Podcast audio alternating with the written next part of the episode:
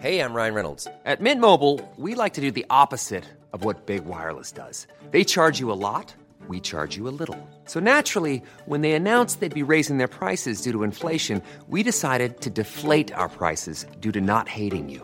That's right. We're cutting the price of Mint Unlimited from $30 a month to just $15 a month. Give it a try at mintmobile.com slash switch. $45 upfront for three months plus taxes and fees. Promo rate for new customers for limited time. Unlimited more than 40 gigabytes per month. Slows. Full terms at mintmobile.com. Werbung von Avea Life, einem führenden Schweizer Unternehmen in der Longevity-Forschung. Avea bietet mit Nahrungsergänzungsmitteln effektive Lösungen für gesundes Altern und Verjüngung, damit sich Menschen so lange wie möglich gestärkt, lebendig und jugendlich fühlen. Bei der Entwicklung seiner hochwertigen Supplements nutzt Avea deshalb Inhaltsstoffe, die auf der Basis empirisch zusammengetragener und bewerteter wissenschaftlicher Erkenntnisse ausgewählt werden. Avea-Produkte sind für Menschen gemacht, die ihre Gesundheitsspanne verlängern und das Wohlbefinden stärken möchten. Avea ist mit der Entwicklung des Stabilizers ein Durchbruch in der Blutzuckerregulierung gelungen. Der Stabilizer kombiniert drei kraftvolle natürliche Inhaltsstoffe, die gemeinsam die Aufnahme von Kohlenhydraten aus den Mahlzeiten reduzieren und Blutzuckerschwankungen minimieren. Dadurch können durchschnittlich 40 Prozent der Kohlenhydrate bei der Nahrungsaufnahme blockiert werden. Hohe Blutzuckerwerte und Zuckerabstürze werden so vermieden. Der Stabilizer fördert eine reduzierte Fettspeicherung und unterstützt das Gewichtsmanagement. Er ist also ein guter Wegbegleiter für ein gesünderes Leben. Gerade bei festen kohlenhydratreichen Mahlzeiten wie Geschäftsessen, Geburtstagen oder anderen Feierlichkeiten, bei denen die Ernährung nicht immer optimal ist und zu viel Zucker konsumiert wird, ist der Stabilizer perfekt geeignet. Die einzigartige Formel unterstützt Ihren Körper dabei, einen ausgeglichenen Blutzuckerspiegel aufrechtzuerhalten, sorgt für einen verbesserten Energiehaushalt und trägt zu weniger Heißhunger auf Süßes bei. Die Anwendung ist einfach, eine Kapsel 10 Minuten vor einer festen Mahlzeit, maximal zweimal am Tag. Für die sprichwörtliche Qualität und Reinheit birgt, dass Avea alle Produkte in der Schweiz entwickelt und testet. Die Inhaltsstoffe werden aus Rohwaren von qualitätsgeprüften, vertrauenswürdigen Lieferanten gewonnen. Außerdem bietet Avea eine Vielzahl von Produkten an, die auf die individuellen Bedürfnisse der Kunden abgestimmt sind. Dazu gehört auch ein DNA plus BioAge-Test, der den Kunden tiefe Einblicke in ihre genetische Verfassung ermöglicht. Neugierig geworden? Mehr Informationen gibt es unter avea-live.com. Avea bietet allen BTO-Hörern den Stabilizer mit 15% Preisvorteil auf die Erstbestellung. In den Shownotes dieser Episode finden Sie dafür den speziellen BTO-Code. Avea gewährt Ihnen eine 90-Tage-Geld-Zurück-Garantie, sodass Sie das Bundle risikofrei testen und sich selbst überzeugen können. Avea. Bestimme selbst, wie du alterst.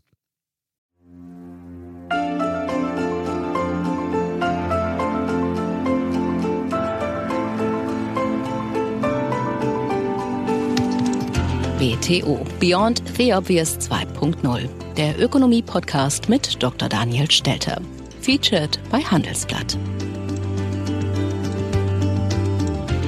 Hallo und herzlich willkommen zur neuesten Ausgabe meines Podcasts. Ich freue mich sehr, dass Sie auch in dieser Woche wieder mit dabei sind, denn heute geht es um Wohlstand. In diesen Tagen vor 300 Jahren wurde der schottische Philosoph und Begründer der Wirtschaftswissenschaften Adam Smith geboren. In seinem bekanntesten Werk ging es ihm um den Wohlstand der Nationen. Was würde Adam Smith wohl zur heutigen Wirtschaftspolitik in Deutschland sagen? Eine Politik, die immer mehr in die Wirtschaft eingreift, die Energie verteuert, um sie dann zu subventionieren, die Industrien die Wettbewerbsfähigkeit nimmt, um sie dann dauerhaft zum Empfänger von Subventionen zu machen so sie sich an die Auflagen der Politik hält, die Atomkraftwerke abschaltet und dann Gesetze verabschiedet, um den Energieverbrauch zu beschränken. Ich denke, man kann erahnen, was Adam Smith dazu sagen würde. Umso mehr ist es wichtig, dass wir uns heute an den großen Denker erinnern. Fangen wir also an. BTO Beyond the Obvious 2.0 featured bei Handelsblatt. Bevor wir zum großen Adam Smith kommen, erinnern wir uns kurz an einen anderen, der die Mehrung von Wohlstand auf der Agenda hatte. Ludwig Erhard. Mehr als 15 Jahre war die Bronzebüste von Ludwig Erhard in der Eingangshalle des Wirtschaftsministeriums fester Bestandteil der Einrichtung. Der Aachener Künstler Wolfgang Ritz hatte diese Büste 1973 noch unter Mitwirkung des ehemaligen Wirtschaftsministers und Bundeskanzlers geschaffen. Anlässlich des 110. Geburtstags von Ludwig Erhard wurde die Büste 2007 aufgestellt. Im Beisein aller noch lebenden Nachfolger Ludwig Erhards im Amt. Nun hat der Leihgeber Herbert Schmidt, der selbst für Erhard gearbeitet hatte und als liberal gesinnter Ökonom gilt, abholen lassen. Die Büste wurde kürzlich dem Eigentümer auf dessen Bitte zurückgegeben, teilte Robert Habeck auf Anfrage mit. Ob Habeck versucht hat, den Leihgeber umzustimmen, kommentierte das Wirtschaftsministerium nicht. Herbert Schmidt selbst wollte, so konnte man lesen, auf Anfrage keine Stellungnahme abgeben. Aus seinem Umfeld wird allerdings der Sachverhalt bestätigt und auch durchaus das Gerücht vertreten, dass es etwas zu tun hat mit der Missbilligung dessen, was im Wirtschaftsministerium zurzeit passiert. Der Vorsitzende der Ludwig Erhard Stiftung, der ehemalige hessische CDU-Ministerpräsident Roland Koch, bedauert den Abzug der Erhard-Büste von dieser, wie er findet, zentralen Stelle der Republik. Er sagte, es wäre ihm lieber gewesen, wenn Herr Habeck jeden Tag mit schlechtem Gewissen an der Büste von Ludwig Erhard hätte vorbeigehen müssen. Naja, ich persönlich bezweifle, dass Robert Habeck wirklich ein schlechtes Gewissen bekommen hätte. Vergessen wir nicht, für was Ludwig Erhard stand. Das hier ist sicherlich keine vollständige Liste, sondern soll nur die grundlegende Richtung kennzeichnen. Erhard war ein entschiedener Befürworter der sozialen Marktwirtschaft. Er argumentierte, dass eine funktionierende Marktwirtschaft in Kombination mit sozialer Absicherung und fairen Rahmenbedingungen den Wohlstand und das Wohlergehen einer Gesellschaft fördert. Er war auch für freien Wettbewerb. Er sah freien Wettbewerb als die treibende Kraft für wirtschaftliches Wachstum und Fortschritt. Er glaubte, dass ein offener Wettbewerb dazu führt, dass Unternehmen effizienter und innovativer werden, was wiederum den Verbrauchern zugutekommt. Ich denke, ein ganz wichtiger Punkt, den man nicht stark genug betonen kann. Erhard sah auch eine wichtige Rolle für den Staat. Und zwar eine Rolle als Verfechter der Ordnungspolitik. Also Rahmenbedingungen setzen, die wiederum die Basis bilden für wirtschaftlichen Erfolg. Er plädierte für klare rechtliche und institutionelle Vorgaben wie Eigentumsrechte, für Verträge, die durchgesetzt werden können und eben fairen Wettbewerb. Er war schon damals für eine Reduzierung von Bürokratie und staatlicher Regulierung. Und ich glaube, wenn er heute sehen würde, wie weit die Bürokratie gekommen ist, er könnte es nicht fassen. Er war überzeugt, dass ein flexibles und unbürokratisches Wirtschaftssystem die wirtschaftliche Dynamik steigert. Was die Steuern betraf, so war Erhard eher gegen zu hohe Steuern, weil er Anreize setzen wollte, um wirtschaftliches Wachstum zu fördern. Ich glaube, man muss jetzt kein besonderer Gegner der aktuellen Regierung sein, um festzustellen, dass die Politik heute in der Tat recht wenig mit den Grundsätzen Ludwig Erhards zu tun hat. Wohlstand für alle war bekanntlich das Motto von Ludwig Erhard. Er hat sogar ein gleichnamiges Buch geschrieben. Von diesem Ziel hat sich ja die Bundesregierung bekanntlich ganz offiziell verabschiedet.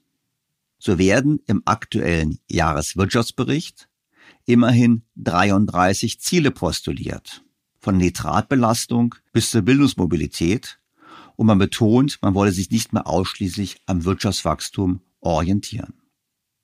Ich finde persönlich, dass die Ziele alle erstrebenswert sind, die nun dort formuliert sind, aber ich bleibe bei meiner Auffassung, dass sie im Jahreswirtschaftsbericht fehl am Platz sind. Die Gefahr liegt auf der Hand. Die Politik wird in Zukunft bei fehlendem Wachstum des Bruttoinlandsproduktes immer sagen, ja, wir haben aber andere Ziele erreicht. Nach dem Motto, dafür ist aber die Bildungsmobilität hochgegangen und deshalb ist es nicht so schlimm. Sie werden also andere Ziele in den Vordergrund stellen und so einen Erfolg reklamieren. Und vor allem werden sie so dazu beitragen, dass wichtige Diskussionen zum Thema Trade-offs, also Zielkonflikten, eben nicht mehr geführt werden, weil ja alle Ziele gleichermaßen wichtig sind.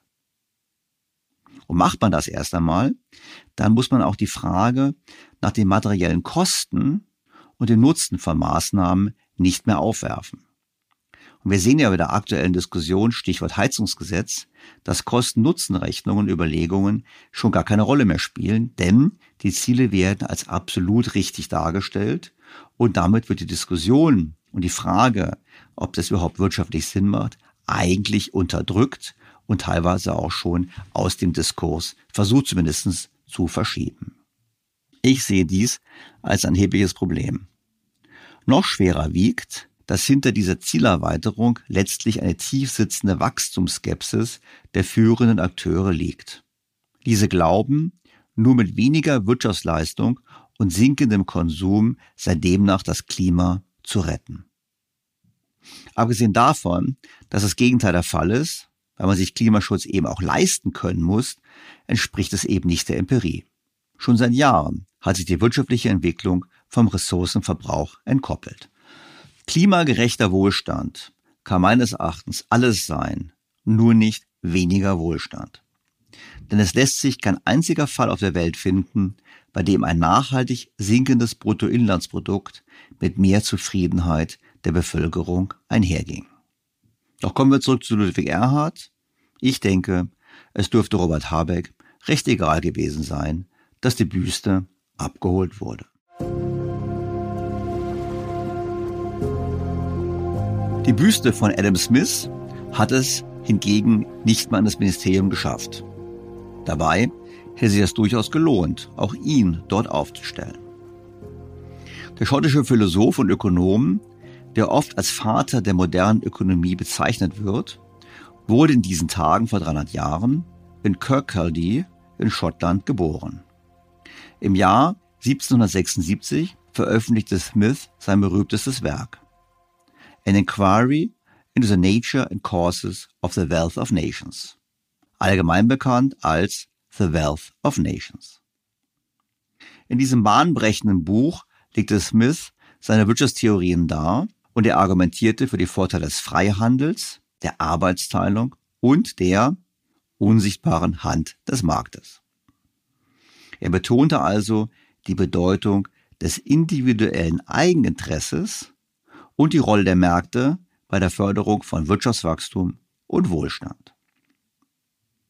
Es steht eine große Statue von Adam Smith in Edinburgh. Und obwohl sich viele an seinen Thesen stören, vor allem der Unterstützung von Freihandel und der Autonomie des Einzelnen, gab es noch keine großen Initiativen, ihn zu canceln.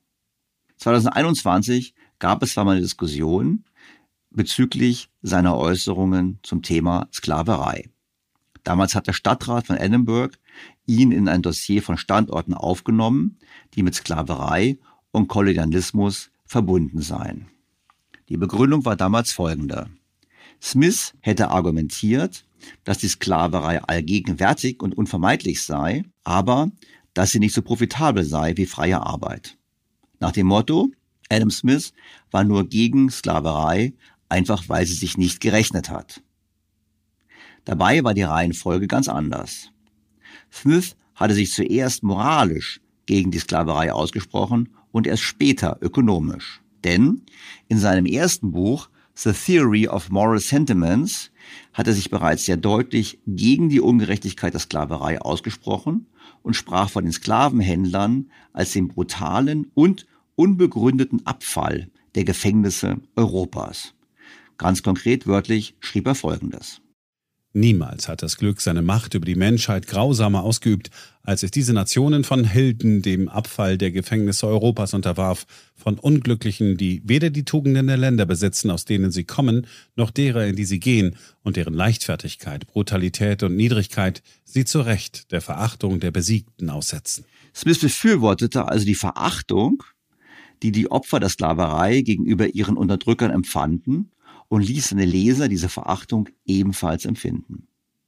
Smith schrieb diese Worte bereits 48 Jahre, bevor es offiziell 1807 zur Abschaffung des Sklavenhandels in Großbritannien kam.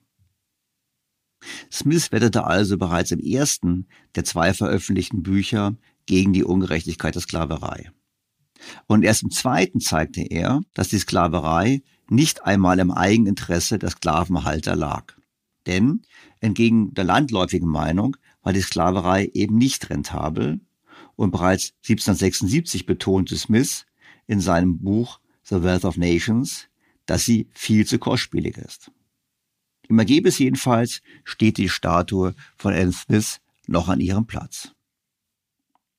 Und wie angesprochen, stören die meisten sich ohnehin an den anderen Aussagen von Adam Smith. Er gilt vielen als ein Vertreter eines reinen, wir würden heute sagen, Marktliberalismus oder gar Marktradikalismus. Diese Einschätzung stimmt aber nicht, wie wir gleich im Gespräch mit einem Experten für Adam Smith erfahren werden. Smith stellte die vorherrschende Wirtschaftstheorie seiner Zeit in Frage, die damals staatliche Eingriffe und Regulierung befürworteten. Smith argumentierte, dass Einzelpersonen, die ihr eigenes Interesse an einem freien Markt verfolgen, zu einer optimalen Ressourcenverteilung und einem allgemeinen gesellschaftlichen Nutzen führen würden. Seine Arbeit prägte damit die klassische Wirtschaftswissenschaft und beeinflusste Generationen von Ökonomen und politischen Entscheidungsträgern. Als Smith am 17. Juli 1790 in Edinburgh verstarb, hatte er durchgesetzt, dass noch in seinem Beisein seine Freunde alle noch nicht veröffentlichten Schriften verbrennen mussten. Tja, wer weiß, was uns dadurch verloren gegangen ist. Unstrittig ist, dass die Ideen von Smith bis heute sehr einflussreich sind. Und sie werden auch entsprechend kritisiert. Er wird oft mit den Ideen der freien Märkte in Verbindung gebracht und gilt damit als eine der Schlüsselfiguren in der Entwicklung des klassischen liberalen Wirtschaftsdenkens. Er betonte, wie wichtig es sei, dass Einzelpersonen ihre eigenen wirtschaftlichen Interessen verfolgen. Er argumentierte, dass dies zu einer effizienten Ressourcenallokation und einem allgemeinen gesellschaftlichen Nutzen führen würde. Das alles hat aber nichts mit Laissez-faire-Kapitalismus oder, wie man so schon sagt, Marktradikalität zu tun. Denn Adam Smith erkannte die Notwendigkeit bestimmter staatlicher Eingriffe durchaus an, wie beispielsweise der Bedeutung bei der Bereitstellung öffentlicher Güter, der Entwicklung der Infrastruktur und der Schaffung rechtlicher Rahmenbedingungen, um einen fairen Wettbewerb zu gewährleisten und Eigentumsrechte zu schützen. Man könnte auch sagen, Adam Smith war für einen starken Staat.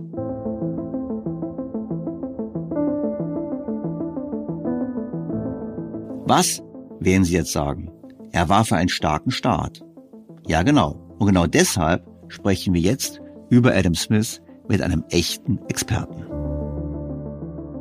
Professor Heinz D. Kurz promovierte an der Universität Kiel. Von 1979 bis 1988 lehrte er an der Universität Bremen, danach an der Universität Graz. Seine Forschungsschwerpunkte sind in der Wirtschaftstheorie, Produktion, Wachstum, Einkommensverteilung, technischer Wandel, natürliche Ressourcen. Er ist Herausgeber des Buches Klassiker des ökonomischen Denkens und Mitautor des Buches Die größten Ökonomen Adam Smith. Bevor ich zu meinem Gespräch mit Professor Kurz komme, noch folgender Hinweis. Nach wie vor gibt es das exklusive Angebot für alle BTO Beyond the Obvious 2.0 featured bei Handelsblatt Hörer. Testen Sie Handelsblatt Premium für vier Wochen lang für nur einen Euro und bleiben Sie so zur aktuellen Wirtschafts- und Finanzlage informiert. Mehr erfahren Sie unter handelsblatt.com-mehr Perspektiven und wie immer auch in den Shownotes zu dieser Ausgabe. Doch nun zu meinem sehr interessanten Gespräch mit Professor Kurz. Sehr geehrter Herr Professor Kurz, ich freue mich ausgesprochen, Sie in meinem Podcast begrüßen zu dürfen. Vielen Dank für die Einladung. Ich freue mich auch, Sie kennenzulernen und auf unser Gespräch. Professor Kurz, Sie haben sich intensiv beschäftigt mit einem Geburtstagskind, weil in diesen Tagen hätte ja Adam Smith den 300. Geburtstag gefeiert, sozusagen, theoretisch. Die Frage ist, die ich mir gestellt habe, ist, warum ist eigentlich Adam Smith so nach 300 Jahren immer noch so präsent in der wirtschaftswissenschaftlichen Diskussion, auch in den Medien? Warum ist der immer noch so relevant? Der Grund ist sehr einfach. Er hat ein Werk vorgelegt, das von einigen gar als das Gründungswerk der politischen Ökonomie oder der Volkswirtschaftslehre angesehen wird. Das ist eine Übertreibung, denn Smith war ein Mensch, der sehr belesen war und natürlich äh, Vorläufer hatte, äh, die er zur Kenntnis genommen hat, die er äh, zum Teil in den Ideen, die er für richtig erachtet hat, übernommen hat und die er ausgebaut hat. Also er hat ein Werk vorgelegt, das den Grund gelegt hat, für zahlreiche der Subdisziplinen dessen, was man heute Volkswirtschaftslehre nennt, und das zu einem frühen Zeitpunkt. Und er hat darüber hinaus Intentionen gehabt, die weit über die Volkswirtschaftslehre hinausgegangen sind, die das gesamte Gebiet der Sozialwissenschaften und sogar darüber hinausgehend auch der Literatur, der Rechtswissenschaften, der Ethik umfasst hat.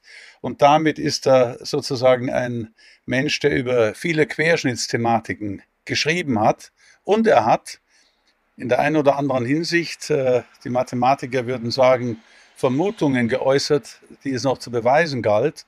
Und derer gibt es viele. Das heißt, er hat der Nachkommenschaft ein formidables Övre hinterlassen, an dem sie sich bis heute abarbeitet. Und wenn Sie mal mit Intention meinen Sie, er ist also weit über die wirtschaftlichen Themen hinausgegangen. Er hat also weitaus mehr betrachtet als ja nur wirtschaftliche Themen und vor allem in seinen Arbeiten. Er hat sich ja mit Philosophie beschäftigt, mit Moral beschäftigt. Oder sagen Sie, na ja, eigentlich hat er sich schon mit Wirtschaft beschäftigt, weil Wirtschaft ist eigentlich viel breiter, als wir es vielleicht heute immer definieren. Na, er hat sich mit äh, angrenzenden Gebieten deshalb beschäftigt, weil er der festen Überzeugung war, dass diese nicht so ohne weiteres, außer in einem ersten Schritt isolierender Abstraktion behandelt werden können. Äh, das Ganze, das nahtlose Ganze muss zusammengeschaut werden und man muss die Interaktionen zwischen den verschiedenen Wissensgebieten sich auch vergegenwärtigen. Denn ansonsten, wenn man im Grunde eine, eine eng ökonomistische oder soziologische oder was auch immer Sicht einnimmt, dann bleibt einem vieles verborgen. Das ist natürlich ein gewaltiges Unterfangen. Man könnte sagen, er hat sich diesbezüglich äh, sehr, sehr inspirieren lassen von Sir Isaac Newton und dessen äh, Astronomie. Also so wie die Himmelskörper gewissermaßen ein System bilden, in dem sie miteinander verbunden sind, äh, voneinander abhängen, so hat er eigentlich die Gesellschaft und die in ihr agierenden Menschen gesehen. Also es galt sozusagen deren gesamte Existenz und ihre gesamten Motivationen, Denkweisen, Verhaltensweisen zu analysieren, um zu verstehen, was da eigentlich passiert. Also im Grunde genommen eine Fragestellung, die weitaus schwieriger ist als das, was Astronomen oder Physiker normalerweise behandeln. Sie haben gesagt, er war inspiriert oder er war begeistert von, von, von Newton mit diesen, mit diesen ja, in meinen laienhaften Worten, also mit diesem Zusammenhang, mit diesem System. Inwiefern hat sich das bei ihm niedergeschlagen in seiner in seinen Überlegungen zur Wirtschaft, weil am bekanntesten ist er Smith mit seiner berühmten unsichtbaren Hand. Das ist doch eigentlich, glaube ich, das, was ich jetzt wahrscheinlich angenommen hätte, was die meisten Leute wissen. Ist diese unsichtbare Hand quasi seine Interpretation oder seine Übertragung des Newtonschen Gedankens auf die Wirtschaft? Also wenn Sie sagen, das ist das, was die meisten Leute wissen, dann stimmt das wohl in Bezug auf die meisten Leute. Vom Wissen kann gar keine Rede sein. Entschuldigen Sie, wenn ich ja, unbedingt. So so keck antworte, weil das, was er mit der unsichtbaren Hand gemeint hat, wird häufig missverstanden. Also ganz verkürzt, und das finden Sie in der Literatur, besagt ja die unsichtbare Hand nach einigen Interpreten, dass der Mensch, wenn er nur seinem Eigeninteresse folgt, er damit eine gute Gesellschaft, eine allseits zufriedenstellende Gesellschaft ins Leben ruft. Und das ist natürlich kompletter Unfug. Das hat Smith nirgends und nie gesagt. Bei ihm ist die unsichtbare Hand eigentlich das Wirken einer Kraft, die er Providence nennt, die Vorhersicht. Äh, ob die nun göttlich konnotiert ist oder nicht, darüber kann man streiten, ob Smith ein Atheist war oder nicht. Ich glaube, er war es nicht, aber er war sozusagen ein ein skeptischer Mensch, der nicht le leicht sich von irgendwelchen auch religiösen Überzeugungen hat anstecken lassen. Aber der Punkt ist der, die unsichtbare Hand ist eigentlich äh, eine Angelegenheit, die natürlich äh, in Bezug auf Märkte eine Rolle spielt und ihre Leistungskraft, aber nur, wenn eine staatliche Hand, der Gesetzgeber, dafür sorgt, dass die Bedingungen, die Rahmenbedingungen so sind, dass eigeninteressiertes Verhalten so gelenkt wird, dass es auch gesellschaftlich nützlich ist. Das ist es nicht automatisch. Eigeninteressiertes Verhalten kann ganz verheerend sein für den Rest der Gesellschaft. Ich denke jetzt beispielsweise an Putin. Man kann ihm vermutlich schwer vorwerfen, dass er nicht eigeninteressiert, machtbesessen und so weiter agiert. Aber was er zustande bringt damit, ist verheerend. Das heißt, die These, ein freilaufendes Eigeninteresse sei in jedweder Beziehung, unter allen Umständen und immer förderlich für die Gesellschaft, ist kompletter Unfug. Ein Moralphilosoph käme nie auf so eine absurde Idee und Smith war auch ein Moralphilosoph. Also es sind die Bedingungen, die es zu gestalten gilt, angesichts unterschiedlicher Herausforderungen, um das Interesse der Menschen so zu lenken, dass sie in der Tat nicht nur für sich selber Günstiges erwirken, sondern die Gesellschaft zumindest nicht schaden, ihr gegebenenfalls helfen. Hat er das dann auch so geschrieben? Weil ich meine, ich, ich baue nochmal drauf auf. Ich, er hat ja dieses Beispiel, glaube ich, gebracht, der Bäcker, der bäckt kein Brot, weil er die Menschheit ernähren möchte, sondern weil er Geld verdienen möchte, sondern einen individuellen Nutzen steigern möchte. Solche Beispiele hatte er da drin. Was hat er denn drin gehabt in seinen Überlegungen, um quasi sicherzustellen, dass es eben produktiv und positiv ist und nicht äh, Richtung Putin was Schlechtes bewirkt? Ich kann Ihnen ein paar Beispiele geben, um das zu verdeutlichen. Smith war der festen Überzeugung, dass das Bankwesen inhärent instabil ist. Dass viele Leute Banker würden in der damaligen Zeit, heute ist das natürlich ganz anders. Na, wir kommen, auf, heute, auf heute kommen wir noch. Also heute ist natürlich nicht anders, aber auf heute kommen wir noch. Die, die, warten Sie ab, was ich sage. Die Böses im Schilde führen, die eigeninteressiert sind und zwar auch, wenn es anderen schadet, ja, die alle möglichen Spiele erfinden, alle möglichen Innovationen im Bankgewerbe erfinden, um sich selbst zu nutzen, aber gegebenenfalls anderen zu schaden. Also für Smith war das Bankgewerbe inhärent instabil, eine Gefahrenzone. Und das hat er nicht gesagt sozusagen aus äh, Jux und Tollerei, sondern vor historischem Hintergrund. Eine Bank in Schottland ist pleite gegangen deswegen. Banque, La Banque de France war kurz vor dem Kollaps. Also er hat sozusagen historische Erfahrungen genutzt, um das Ganze zu substanziieren. Und er war der Auffassung, wenn das eigeninteressierte Verhalten einzelner Leute hier im Bankensektor dazu führt, dass gegebenenfalls die Grundfeste der Gesellschaft in Frage gestellt werden und viele andere negative Mitleidenschaft gezogen werden, dann ist sozusagen eine Beschränkung der natürlichen Freiheit des Menschen, für die er war, äh, völlig legitim. Denn sie verhindert, dass just diese natürliche Freiheit für viele zerstört wird.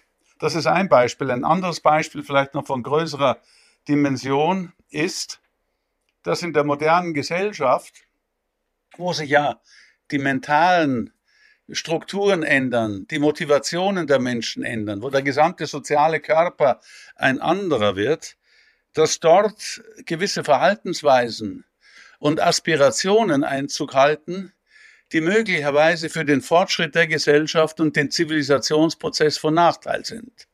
Man denke an beispielsweise die Lust zum Geldverdienen. Wenn Sie partout nichts anderes, ich übertreibe im Kopf haben, als das Geld verdienen, dann werden Sie sich gegen alle Aktivitäten die ihnen beispielsweise vom Gesetzgeber vorgeschrieben werden, sträuben, die sie verhindern, Geld zu verdienen. Oder wenn sie einer hedonistischen Lebensweise frönen, Nutzenmaximierung, alles andere interessiert sie nicht, dann werden sie nicht sich äh, einziehen lassen zum Militär, um ihr Land gegen böse Barbaren, die nach dem Reichtum ihres Landes trachten, zu verteidigen. Das heißt, es steht der Zivilisationsprozess in Gefahr, durch die aus dem System heraus entwickelten Aspirationen, Motivationen und Neigungen der Menschen. Dagegen muss man was tun. Und das Smith geht so weit zu sagen, dass nur die Weisheit des Staates, stellen Sie sich vor, nur die Weisheit des Staates dies verhindern könne. Der müsse dafür sorgen, dass auch in Friedenszeiten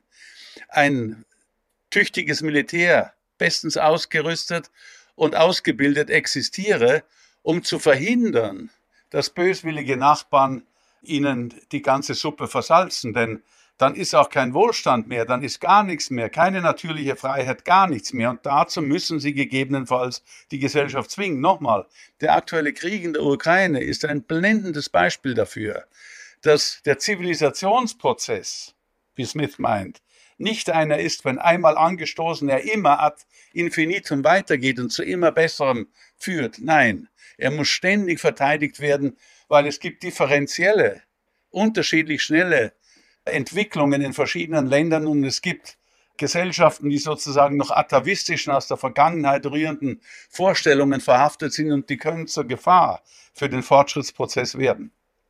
Überzeugt Sie das? Also ich finde es auch ausgesprochen interessant, wann man es damit an, weil natürlich jetzt mal den, dem, was man sonst gemeinhin so liest, halt widerspricht. Weil wenn ich jetzt einen Artikel schreiben würde, Adam Smith war für einen starken Staat, dann würden wahrscheinlich viele sagen, kann doch gar nicht sein. Der ist doch uns immer, wird doch immer als, als das Posterchild für die Neoliberalen immer. Die sagen immer, es muss wieder so wie Smith werden. Und Smith hat ja auch in seinem Buch, wenn ich es richtig verstanden habe, Wohlstand der Nation, hat er ja durchaus dafür plädiert, mehr dem Markt zuzutrauen und weniger dem Staat, weil damals der Staat viel reguliert hat. Es gab Monopole, es gab ähm, Zunftbildung, also in meinen Worten, also quasi, wo die Wirtschaft gehemmt waren, weil wir wissen ja, der Kapitalist möchte am liebsten den Wettbewerb ausschalten. Also vor dem Hintergrund, er hat ja damals gesagt, eigentlich weniger Staat, mehr Wettbewerb. Das hat er, glaube ich, schon gesagt. Und Sie sagen jetzt ja, nein, er braucht aber gleichzeitig bei einigen Beispielen mehr Staat. Und ich habe, bei Ihrem Beispiel zum Banken habe ich nur gedacht, naja, er war ja damals auf dieser Reise in Europa, in Paris war er ja auch. Und 30 Jahre bevor er da war, hat ja ein anderer Schotte in Paris, John Law, nämlich die Mississippi-Blase und das Papiergeldexperiment ja auch durchgeführt. Also vor dem Hintergrund hat er auch noch einen Landsmann gehabt, der eine Finanzkrise produziert hat. Also für mich wäre die Frage jetzt, er ist für einen Staat, einerseits für einen starken Staat, andererseits für weniger Staat. Wie hat es denn, hab ich, erstens habe ich es richtig verstanden und zweitens, wie hat es denn differenziert? Wie hat er denn gesagt, wie hat er denn die Rolle des Staates dann definiert? Weil offensichtlich so, wie er, er ihn wahrgenommen hat, war er nicht zufrieden mit der Rolle des Staates. Also äh, an dem, was Sie gesagt haben, ist schon einiges richtig, das will ich nicht bestreiten, aber ich folge hier mit dem, was ich sage, ganz Adam Smith. Smith hat im Wealth of Nations gesagt, die Art und Weise, wie er das Buch anlegt, wie er schreibt, wie er argumentiert, wie er sich mit anderen Auffassungen auseinandersetzt, die ist wie folgt zu sehen. Wenn man eine Gerte zu lange in eine Seite biegt, dann muss man, um sie wieder gerade zu bekommen, sie genauso in die entgegengesetzte Seite biegen. Nun, was er getan hat, war, er hat sich gewehrt gegen den, was er nannte, merkantilistischen Staat. Dort hat es in der Tat Eingriffe gegeben in das äh, gesellschaftliche Leben, die Wirtschaft noch und nöcher. Und das hat er für problematisch erachtet und natürlich, er hat es zu begründen versucht, welche Eingriffe insbesondere er für problematisch erachtet hat. Sein Hauptargument gegen den Merkantilismus, wie er ihn nannte, oder das Kommerzsystem, wie er es auch genannt hat, war der folgende. Erstens, es ist eine Geschichte, wo kommt die her? Wer ist für staatliche Eingriffe? Ja, es war, war nicht die Arbeiterschaft, die haben damals noch gar nichts zu sagen gehabt, sondern es waren die Händler und die Kaufleute, die dafür waren, die sich Privilegien und Monopole zuschanzen lassen haben. Es war sozusagen die aufstrebende Klasse der Geschäftstreibenden, die das war. Die waren die Staats Aktivisten. Also verstehen Sie, nur damit man das historisch mal richtig kriegt, man meint ja immer, es sind die Gewerkschaften oder weiß der Geier, welche Bösnickel sonst. Nein, es waren die Architekten des Merkant Architekten nennt er sie, des Merkantilsystems sind die Kaufleute und die Geschäftstreibenden. Denn denen ist Konkurrenz so schlimm wie dem Teufel das Weihwasser. Die würden am liebsten ein Monopol haben. Wir ja auch, nicht? Also in der Meinungsführerschaft, warum sich mit anderen auseinandersetzen, warum streiten, liegt doch auf der Hand. Also, Smith spricht davon, dass eine der größten Gefahren für den Zivilisationsprozess, für den Fortschritt in Richtung auf Freiheit, Gleichheit, Gerechtigkeit, der elende Monopolgeist sei sich ständig im Grunde genommen vom Staat verbürgte Privilegien zu besorgen. das Recht auf die Ausbeutung einer gewissen Ressource, Importbeschränkungen, Exportsubventionen und, und, und. Das war's. Das heißt, er war der Auffassung, dass dieser elende Monopolgeist, wie er schreibt, expressis verbis, die Tricks und Schlich, Schliche kleiner Händler zum Handelsgesetzbuch der Nationen macht. Dagegen hat er gekämpft, ja. Also nicht, damit man keine, damit wir das sozusagen nicht transplantieren in eine ganz andere Welt, nämlich heute. Das tun ja viele Leute, ohne dem Smith Rechnung zu tragen, dem, was er wirklich geschrieben hat. Das ist die Gefahr. Und warum ist es die Gefahr? Weil dadurch zwar Einzelne sich besser stellen, aber die Mehrheit schlechter. Das heißt, es würden Entwicklungschancen und Wachstumschancen des ökonomischen Systems vertan. Diese Art der Politik, die ist nachteilig. Nicht auf die ganz kurze Frist, aber auf die mittlere, lange Frist. Und jetzt ging es darum, sich zu fragen, ja, welche einzelnen Politiken sind denn verkehrt? Und da kommen wir zu dem von Smith geforderten Umkehr der Argumentation. Bislang war es so, dass der Souverän völlig frei war im Agieren. Der konnte Privilegien geben, Monopole verteilen. Der konnte Seeräuber anheuern, die spanische äh, Schiffe aufbrachten und ihnen das äh, Gold und Silber abjagten und, und, und. Und Smith war der Auffassung, nein, es muss eine Umkehr der Argumentationspflicht sein. Wenn der Staat, die öffentliche Hand, der Souverän eingreift, dann muss er dies begründen und er muss zeigen, dass entweder die Privaten das nicht auch können oder überhaupt können und wenn sie es können, ja, nicht besser können. Ja, wenn das der Fall ist, dann gibt es keinen Grund für öffentliche äh, Interventionen, dann muss es sozusagen den Privaten überlassen werden. Das heißt, er hat eigentlich sozusagen in die ganze Debatte der öffentlichen Handtätigkeit versucht, eine argumentative Verpflichtung hineinzubringen. Und das, glaube ich, ist ein, ein großartiger Schritt. Was die Einzelheiten anlangt, so ist es so, dass er deswegen nicht ein Gegner des Staates war. Nein. Aber des wohlverstandenen Staates, eines nicht mehr eines Privilegien verteilenden Staates, sondern eines rational agierenden Leistungs- und Verpflichtungsstaates. Also sozusagen eine Modernisierung des gesellschaftlichen Lebens, insbesondere in Bezug auf staatliche Aktivität. Das war sein Ansinnen und ich würde meinen, das ist durchaus vernünftig, aber dass es heutzutage aus ideologischer Sicht zum Teil völlig verdreht wird, das ist ein Faktum. Würden die Leute, die den Bäcker, vom Bäcker lesen und vom Fleischer und vom Brewer, der Bierbrauer gehört auch noch dazu, ja, ganz am Anfang, im ersten Buch vom Wealth of Nations, würden diese Leute zunächst hinten anfangen, das vierte und fünfte Buch lesen, über alternative Doktrinen, die er bekämpft, dann kämen sie in der Tat auf eine lange Liste staatlicher notwendiger Aktivitäten, die zum Erhalt der Gesellschaft und des Fortschrittsprozesses notwendig sind und Gefahren abwehren.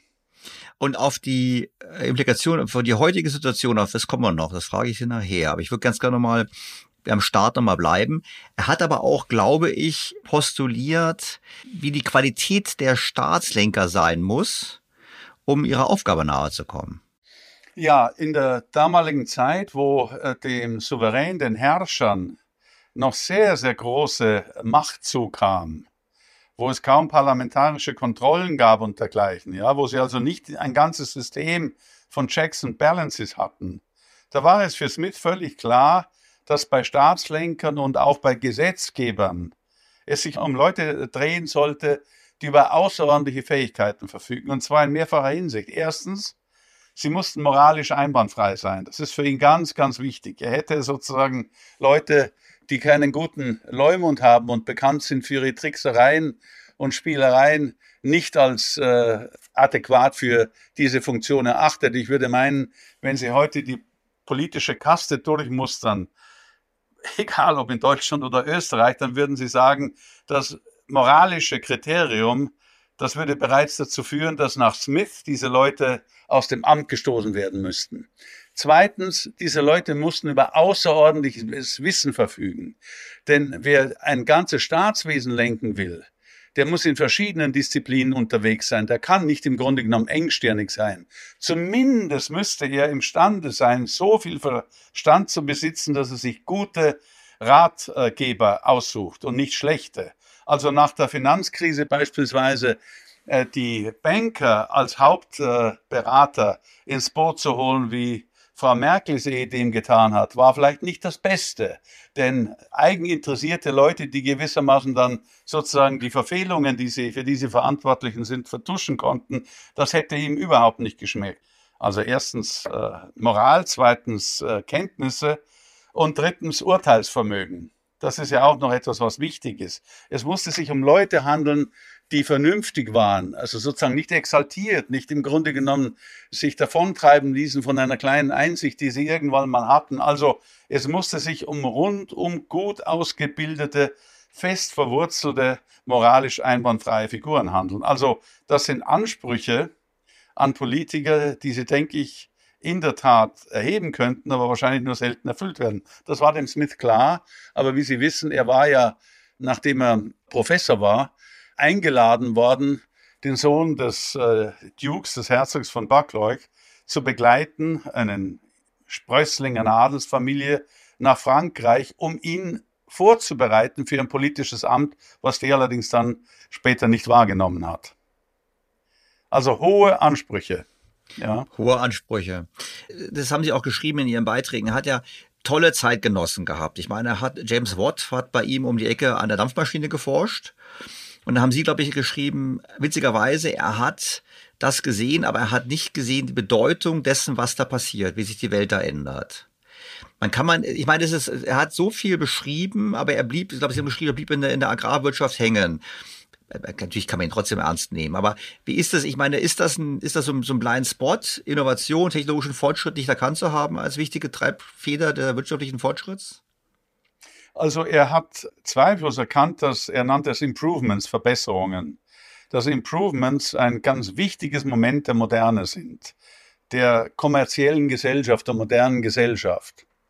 Ein ganz wichtiges Moment, weil sie wichtig sind, insbesondere soweit Konkurrenz herrscht, für die er ja sehr war, weil sie die einzelnen Akteure dazu zwingt, sich in kostenminimierender oder innovierender Art zu verhalten. Das heißt, das Schwungrad sozusagen dieser modernen Gesellschaft war in der Tat die Innovation. Aber was er nicht gesehen hat, war, dass Innovationen insbesondere im Manufakturwesen schließlich sich als Engine of Growth, würde man später sagen, als Maschine des Wachstums erwiesen. Er hat, wie Sie richtig angemerkt haben, Watts äh, bei sich. Äh, er ist ein jüngerer schottischer äh, Kollege und auch Freund von ihm gewesen, äh, in seiner Abteilung gehabt, ihn sogar als Vizerektor äh, in gewisser Weise unter sich gehabt.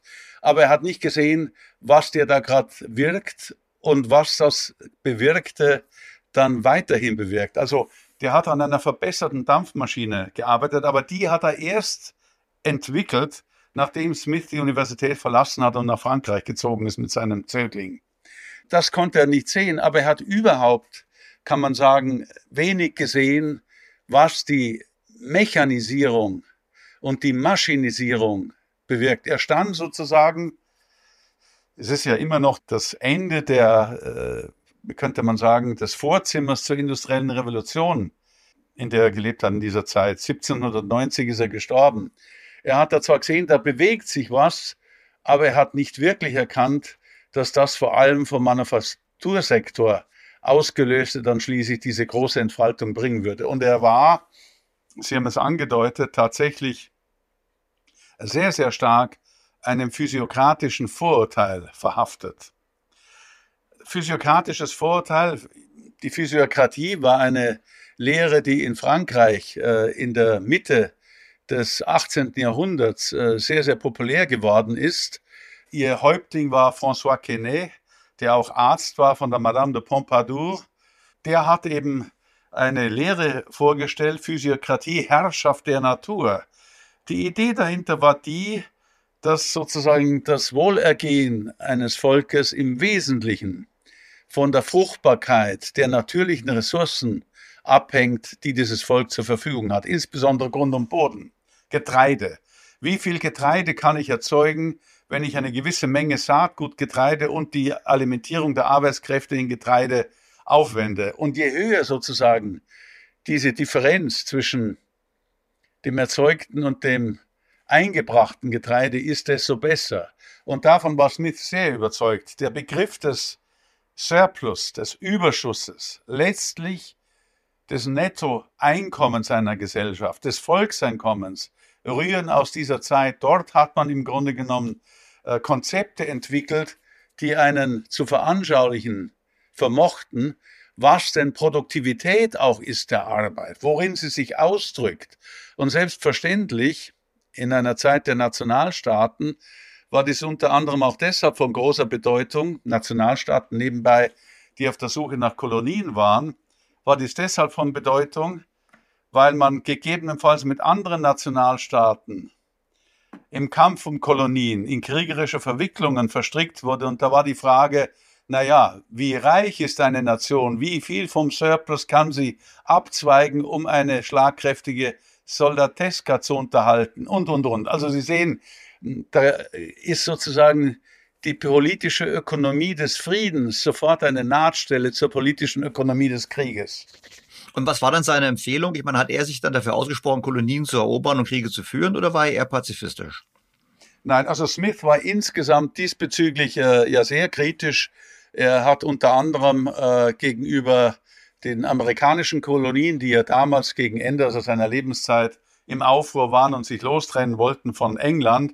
Dort hat er Vorschläge gemacht, die zum Teil, naja, Kooperationen vorschlugen zwischen Kolonie und, und, und Heimatland oder einfach deren, deren Aufgabe. Er war nicht der Auffassung, dass man das unter, äh, unter allen Umständen halten sollte. Das sei teurer, meinte er, als im Grunde genommen die Aufgabe und die selbstständige Entwicklung in friedfertiger Absicht. Ähm, Sie haben jetzt gerade das Volkseinkommen angesprochen. Was war denn eigentlich Smiths Sichtweise auf die Verteilung des Volkseinkommens zwischen Kapitalisten und Unternehmern und Arbeitnehmern? Weil ich glaube, er hat schon auch Fortschritte gemacht, da müssen Sie mir wieder korrigieren, wieder, wenn ich das falsch verstanden habe, bezüglich des Verständnisses dafür, was der Preis ist. Ich glaube, er hat ja schon erkannt, dass der Preis einer Ware nicht unbedingt ist einfach Cost Plus, sondern eben auch widerspiegelt die Präferenzen des Käufers. Zumindest habe ich das so verstanden. Korrigieren Sie mich. Das heißt, er hat auch schon erkannt, dass es da naja, wie soll man sagen, Übergewinne gibt oder äh, Erträge gibt. Wie war denn sein Blick auf dieses Preissystem und wie war seine, seine Sicht darauf, wie denn dieser, dieser Mehrwert, der erzeugt wird, äh, verteilt werden soll zwischen Unternehmer und Arbeitern? Ich sehe schon, Sie äh, stellen mir lauter außerordentlich komplizierte Fragen, für die ich mindestens so viel Zeit bräuchte, wie wir heute insgesamt zur Verfügung haben. Wir haben kein, Auf, wir haben kein Aufnahmeende. Also ich, ich, ich entschuldige Sie meine doofen Fragen, aber ich bin aber neugierig, weil eine ganz, weil eine ganz wichtige Frage, die Sie jetzt gestellt haben. Was kann man äh, dazu sagen? Also als erstes möchte ich sagen, Smith hat ja gewissermaßen als Erkenntnisobjekt seiner Untersuchung das Erfahrungsobjekt genommen, die Gesellschaft, die er vorfällt. Und diese Vor Gesellschaft, die er vorfand, war eine geschichtete, in Klassen geschichtete Gesellschaft. Und die Hauptklassen, die er identifiziert hat, waren die Arbeiterklasse, der Laboring Poor, die sich abrackernden Armen, wie er sie auch genannt hat. Dann natürlich der Feudaladel, die grundbesitzende Klasse, denen gehörten Böden, denen gehörten andere natürliche Ressourcen, Wälder, Seen, Flüsse und so weiter insbesondere natürlich dem König und äh, seinem Hofstaat, aber auch der Kirche. Und schließlich die aufstrebende Klasse der von ihm Masters genannt häufig oder auch Capitalists genannten Leute, das waren die aufstrebenden Gewerbetreibenden, das waren die aufstrebenden Fabrikbesitzer, es waren insbesondere auch die Eigentümer von Geld und Vermögen, die eine Rolle spielten für die Finanzierung des ökonomischen Prozesses. Also drei Klassen. Und natürlich, diese drei Klassen äh, spielten eine sehr, sehr unterschiedliche Rolle im Prozess der Produktion, der Verteilung und der Verwendung des gesellschaftlichen Reichtums. Nun haben Sie zunächst angesprochen die Frage, wie schaut es denn aus mit den Präferenzen? Nun, äh, Smith äh, sieht sich die Gesellschaft an und stellt fest, was immer die Präferenzen der Arbeiterklasse sind, sie haben nicht die Einkommen, um sie wirklich zu verfolgen. Sie haben ein Subsistenzeinkommen, das ihnen gerade das Überleben äh, ermöglicht, jedenfalls in der Anfangsphase der Industrialisierung und nicht mehr. Also da geht es nicht darum, sozusagen groß auszuwählen und sich zu überlegen, ob man ein Petticoat kauft oder eine Goldkrone. Das war alles außerhalb des Bereichs, den sie sich leisten konnten. Also da waren keine großen Präferenzen irgendwie von Bedeutung. Eine große Rolle spielten die Präferenzen allerdings für die Feudalaristokratie. Die war einen Lebenswandel gewöhnt, wo sie sich wechselseitig zu übertrumpfen trachteten mit äh, großen Festen, mit besonders äh, üppigen Banketten, mit Kleidungen, mit äh, Kutschen, mit und so weiter und so fort. Also Luxusgüter par excellence. Und das spielt dann auch eine große Rolle für Smiths Erklärung des Übergangs vom Feudalismus zur Kommerzgesellschaft. Darauf komme ich vielleicht noch.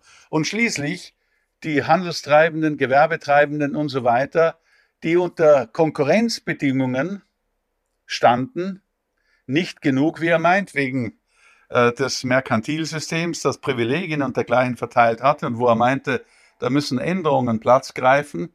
Aber wenn sie unter Konkurrenz standen, dann immer, wie Marx später sa sagte, auf Gefahr des eigenen Untergangs ihre Kosten minimieren mussten, ihre Innovationen möglichst günstig gestalten mussten. Das heißt, die waren ständig, mental auch, darauf ausgerichtet, Pläne zu schmieden, Verbesserungen durchzuführen, Kosten zu minimieren. Das war im Grunde genommen das Ferment des gesellschaftlichen Wandels.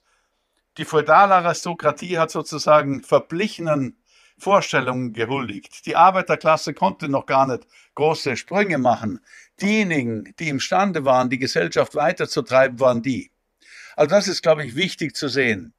Aber was heißt das nun? Also die Präferenzen sind klassenspezifisch, sehen Sie schon. Da müssen Sie sich anschauen, von wem ich rede. Ich kann nicht einfach von der Konsumentin reden. Das ist ein Begriffs, eine begriffslose Vorstellung. Ich muss mir anschauen, welche Konsumentin ich meine. Ist es die Jugendliche aus dem Arbeiterhaushalt oder ist es die Prinzessin und so weiter.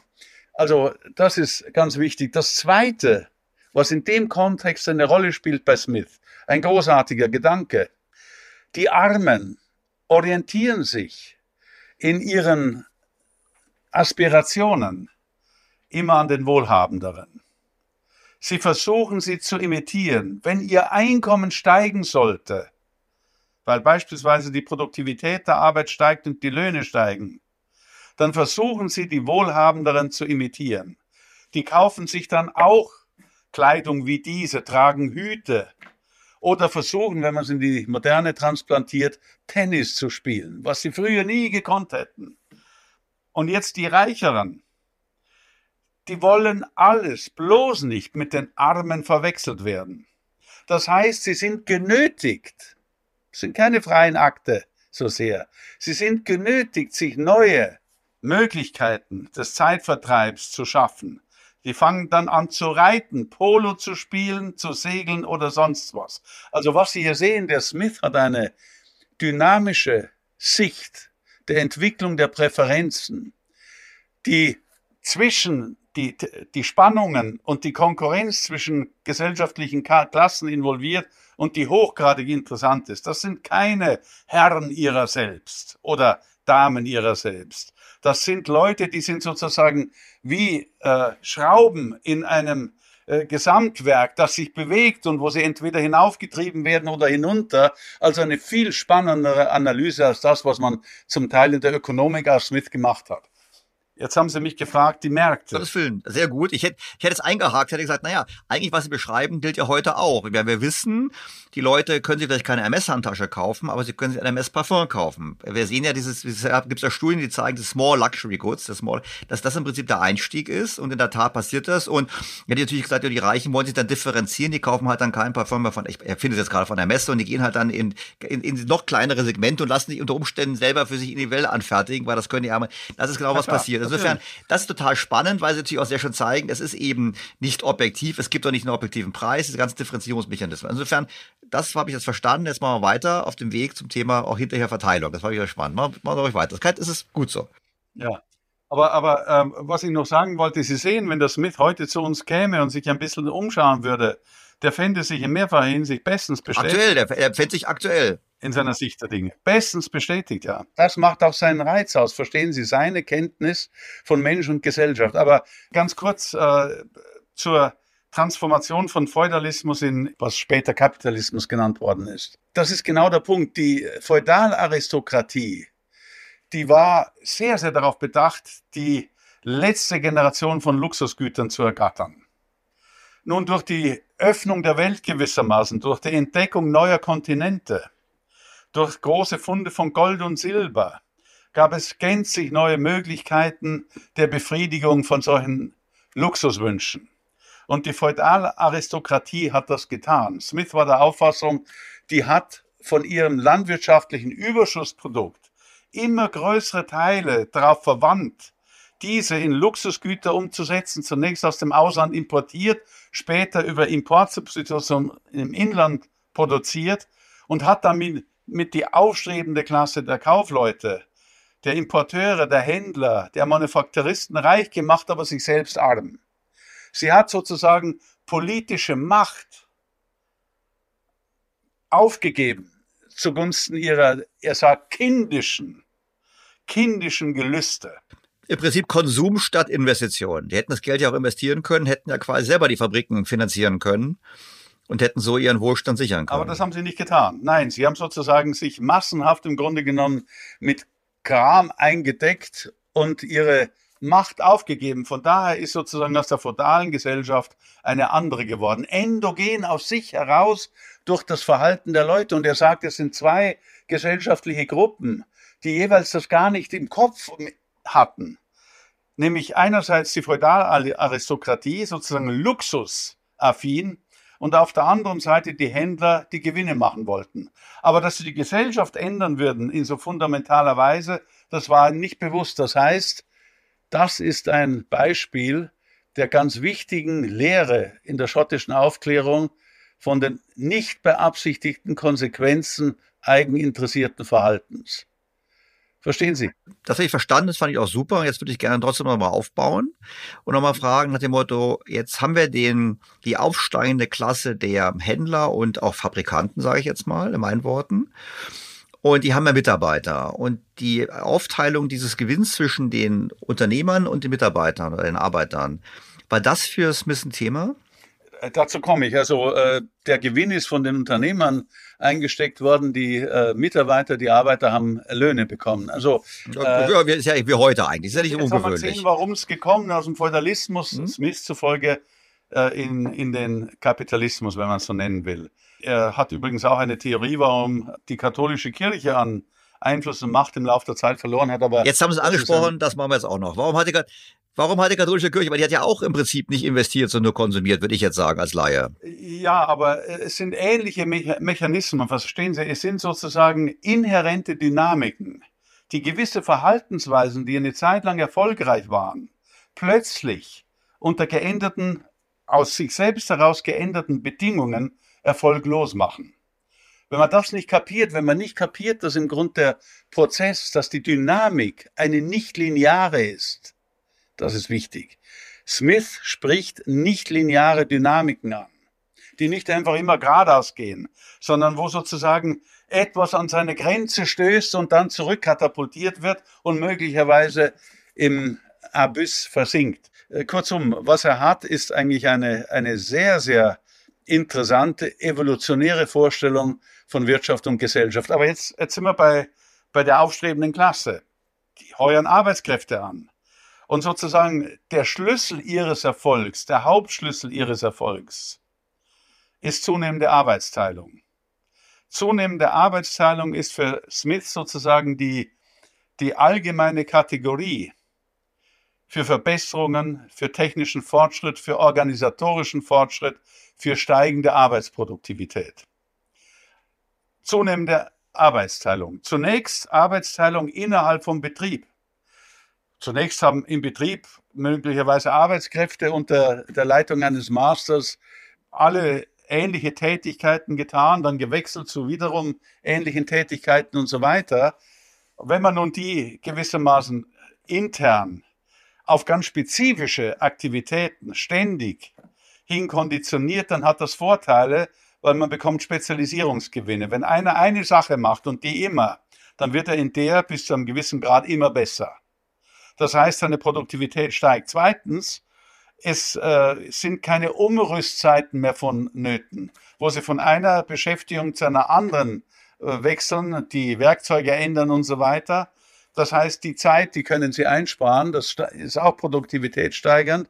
Drittens, die Leerzeiten von Maschinen, von Werkzeugen gehen zurück. Das heißt, sie haben eine bessere Ausnutzung des dauerhaften, des fixen Kapitals, wie man auch sagt. Und am allerwichtigsten, wenn Sie den Arbeitsprozess so zerlegen, wie jetzt hier angedeutet, bekommen Sie die Möglichkeit, dass Sie gegebenenfalls einzelne Schritte nicht mehr durch Arbeitskräfte verrichten lassen, sondern Maschinen konstruieren, die nur das tun. Smith steht am Beginn des sogenannten ersten Maschinenzeitalters. Es kommen jetzt Maschinen ins Spiel, die Arbeiten verrichten, die vorher von Arbeitskräften oder auch Tieren verrichtet worden sind. Ja, auch Tierkraft ist von Wichtigkeit und das steigert die Produktivität im System. Nun, die Arbeitsteilung in einer Gesellschaft, sagt Smith, und das ist auch wieder ein ganz, ganz dynamischer Gedanke, hängt ab von der Größe des Marktes. Wenn Sie nur ein kleines Dorf beliefern mit Ihren Gütern, nehmen wir an, fünf Familien, dann werden sie keine eigene spezialisierte Bäckerei aufmachen können, sondern werden neben Brot auch noch Fleisch verkaufen und vielleicht daneben auch noch, was weiß ich, Werkzeug und so weiter. Ein größerer Markt erlaubt eine immer tiefer gegliederte Arbeitsteilung, innerbetrieblich, aber auch dann zwischen Betrieben. Und die zwischenbetriebliche Arbeitsteilung, die Auslagerung gewisser Tätigkeit aus dem Betrieb in eigenständige Firmen, das, was man heute Outsourcing nennt, ist ein uralter Hut für Adam Smith. Das ist die Vorstufe sozusagen zur Arbeitsteilung im Raum, zur Arbeitsteilung in der Nation, zur Arbeitsteilung weltweit, zur Globalisierung. Smith hat ein Verständnis davon gehabt, dass dieser Prozess der zunehmenden Arbeitsteilung weder an den gegebenen Firmengrenzen noch an den gegebenen Ländergrenzen Halt macht. Also das ist der Prozess. Aber damit sie größere Märkte bekommen, brauchen sie sozusagen den Abbau von Handelshemmnissen und Beschränkungen. Er war ein Vertreter des Freihandels, sobald Konkurrenz herrscht, das ist wichtig.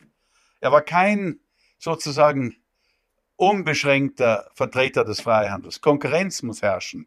Wenn ein Monopol herrscht, wie das ist India-Monopol, das englische, dann ist es ganz schlecht. Dann werden sozusagen die ausgebeuteten Völker äh, in übelster Weise behandelt, äh, wie er in Bezug auf Indien dann auch äh, dokumentiert. Also bei Konkurrenz Handelsbeschränkungen abbauen, das ist von Vorteil, weil das erhöht die Arbeitsteilung und über die Arbeitsteilung die Arbeitsproduktivität.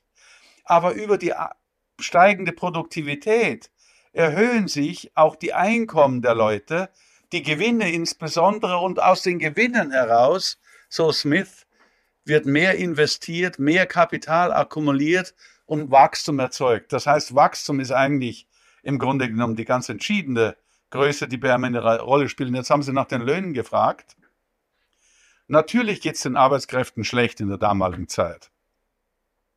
Aber seine Hoffnung war, dass es durch den ausgelösten Prozess der zunehmenden Arbeitsteilung über Kapitalakkumulation und Wachstum zu einer Nachfrage nach Arbeitskräften kommt, die größer ist als das, was über sozusagen Prozesse der Bevölkerungsvermehrung zur Verfügung gestellt wird. Und das hat einen die Löhne in die Höhe treibenden Effekt. Er hat also sozusagen auf einen komplexen Mechanismus gesamtgesellschaftlicher Art darauf vertraut, dass dieser Prozess hin zu einer Gesellschaft der Freien, Gleichen und mit Gerechtigkeit, dass der auch das Los der Arbeiterschaft verbessert. Er war ganz fest davon überzeugt. Er war skeptisch gegenüber Revolution, weil er historisch meinte, da gibt es so viele Vorbilder, die in die Hose gegangen sind, wo es den Leuten, die sie angezettelt haben am Schluss und den von ihnen Vertretenen schlechter ging. Er hat darauf vertraut, dass sozusagen ein Mechanismus endogen und eine gute Staatsführung das leisten wird. Man könnte ja heute rückblickend sagen, da hat er eigentlich richtig gelegen, oder? Ich glaube, er hat äh, zum Teil richtig gelesen, was, gelegen, was er natürlich noch nicht äh, gesehen hat, und das ist wohl ein bedeutendes Moment des ganzen Prozesses, ist, dass äh, die Arbeiterschaft, die zur damaligen Zeit, das bringt mich nochmal zur Verteilungsfrage, ja absolut im Hintertreffen war. Es war verboten zu streiken, während Aussperrungen erlaubt waren von Firmen. Also sozusagen das, der gesetzliche Rahmen zur damaligen Zeit war in der Auseinandersetzung zwischen Masters und Workers äußerst zugunsten der Masters. Und das hat er gesagt, das ist ganz verkehrt, das ist ganz, ganz schlecht. Denn eine Gesellschaft, die sozusagen ihren eigenen Erfolg und ihr hohes Einkommen basiert auf die große Mehrheit der Leute, die sollte sich nicht leisten, dass die in Lumpen und äh, schlecht ernährt daherkommen. Er war auch der Auffassung, das ist nicht uninteressant, dass eine bessere Vergütung der Arbeitskräfte innerhalb gewisser Grenzen deren Produktivität steigert.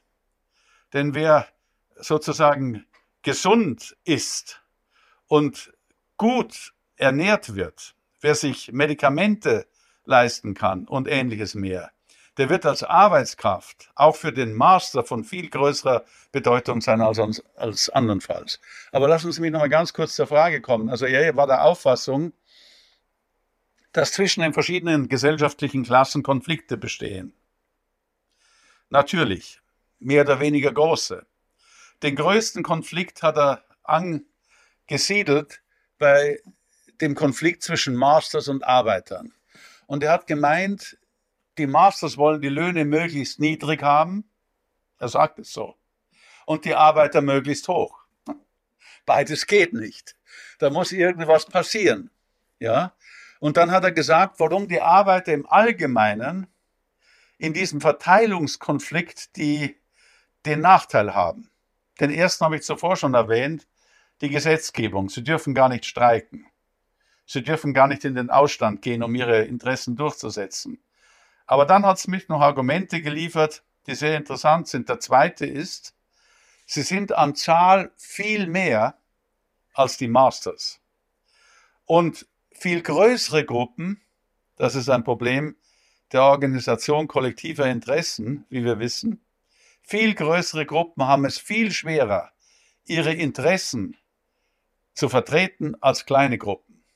Denn in kleinen Gruppen ist der Anteil einer jeden beteiligten Personen am Erfolg sehr groß, während bei vielen kann man immer sagen, naja, wenn ich dabei bin, ist wurscht. Also das berühmte Free-Rider-Problem, das Trittbrettfahrer-Problem, bei, bei Smith sehr, sehr äh, gut ausgebreitet. Und ein drittes Argument, er hat gesagt, in Verteilungsauseinandersetzungen, wenn also die Arbeiter beispielsweise streiken würden oder in Ausstand gingen, sie können viel weniger lang aushalten im Konflikt, weil sie kein Vermögen haben denen gehen sozusagen nach kürzester Zeit die Lebensmittel aus und sie müssen zurückkehren. Also Sie sehen, es ist eine gänzlich asymmetrische Angelegenheit. Die Masters haben die Oberhand und das wirkt sich dahingehend aus, dass die Löhne im Allgemeinen in der Nähe des Existenzminimums herumschwirren. Es sei denn, über den Akkumulations- und Wachstumsprozess steigt die Nachfrage nach Händen so stark,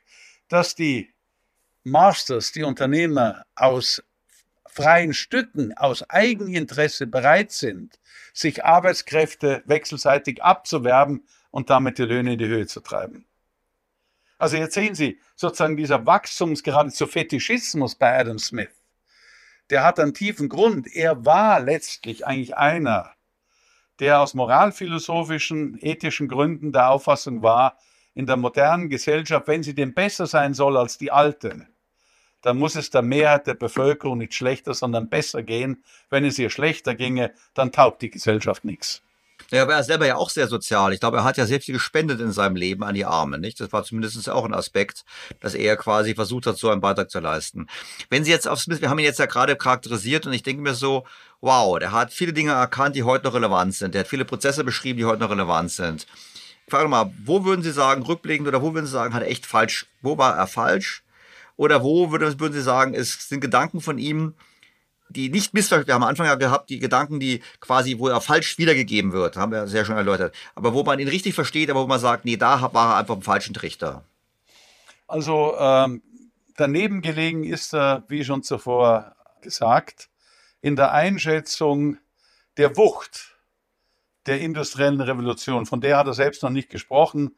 Äh, er war sozusagen, wie ich gesagt habe, im Vorzimmer derselben da begann das allmählich, da gab es schon Innovationen, auch solche, die dann schließlich Durchschlagkraft hatten, äh, im Sinne, wie man heute sagen würde, von General Purpose Technologies, allgemeine Zwecktechnologien, die sie überall anwenden können. Also beispielsweise Maschinerien, die äh, Kraft erzeugen, die eingesetzt werden kann äh, in verschiedener Hinsicht. Da hat er sich getäuscht. Das Manufakturwesen hat er im Wesentlichen angesehen eigentlich als die Produzentin von Schnickschnack, von Luxusgütern für die Wohlhabenden, aber nicht von Maschinerie, die dann das gesamte System umwerfen würden. Er hat unterschätzt dessen Bedeutung. Er hat auch unterschätzt, welche Rolle im Prozess der Preisbildung da spielen würde. Darauf bin ich noch nicht eingegangen, die Geschichte, wie er sich die Preisbildung vorstellt. Smith unterscheidet zwischen Marktpreisen, das sind Preise, die sich in jedem Moment in einer gegebenen Gesellschaft aus den umstehenden Gründen ergeben. Nun, die umstehenden Gründe teilt er ein in solche, die dauerhaft und systematisch wirken. Und solche, die zufällig sind und temporär.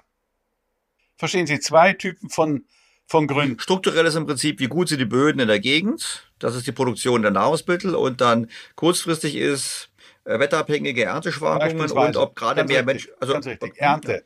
Er gibt ein Beispiel, äh, und das findet sich dann auch später bei Ricardo, wenn der König stirbt, dann gibt es plötzlich eine massenhafte Nachfrage nach schwarzem Tuch. Und das treibt den Marktpreis des schwarzen Tuchs in, der, in die Höhe. Aber wenn die Beerdigung dann vorbei ist, dann sinkt er wieder etc. etc.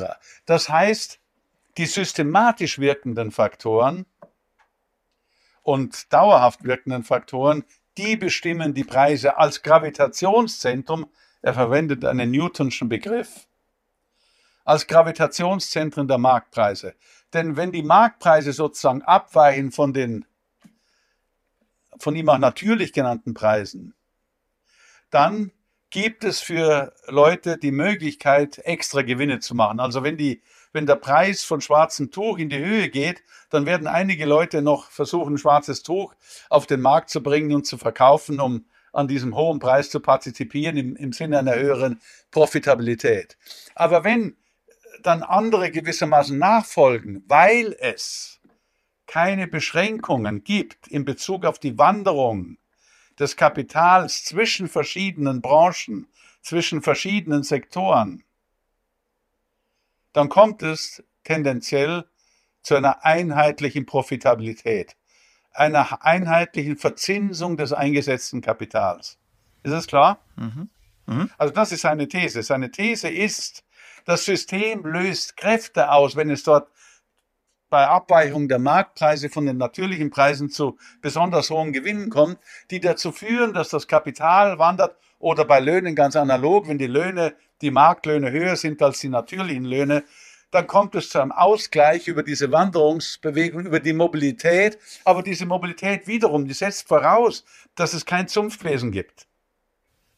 Egal, im Prinzip, das, das verstehe ich schon. Ich meine, das sagt man ja, wenn man sagt so schön hohe Renditen ziehen Wettbewerbe an wie Licht die Motten, ist doch ganz klar. Absolut. Wenn ich über, Übergewinne ja. habe, also in funktionierenden Märkten wird es dazu führen, beziehungsweise umgekehrt, wenn was sich, sich nicht rentiert, scheiden welche aus, dann steigen die Preise auch. Also das ist etwas, wo ich auch heute sagen würde, gilt auch im Prinzip, wenn man die Märkte machen lässt, war, auch heute noch. Er war, er war einer der ersten, vielleicht sogar der erste, der das mit aller Klarheit ausgesprochen hat und der das Konzept der konkurrenzwirtschaftlich tendenziell einheitlichen Profitrate in die ökonomische Analyse eingeführt hat. Ein Konzept, das bis auf den heutigen Tag in vielen Theorien im Zentrum steht. Also er war derjenige, dem wir das zu verdanken haben, der das zu analysieren versucht hat. Ja?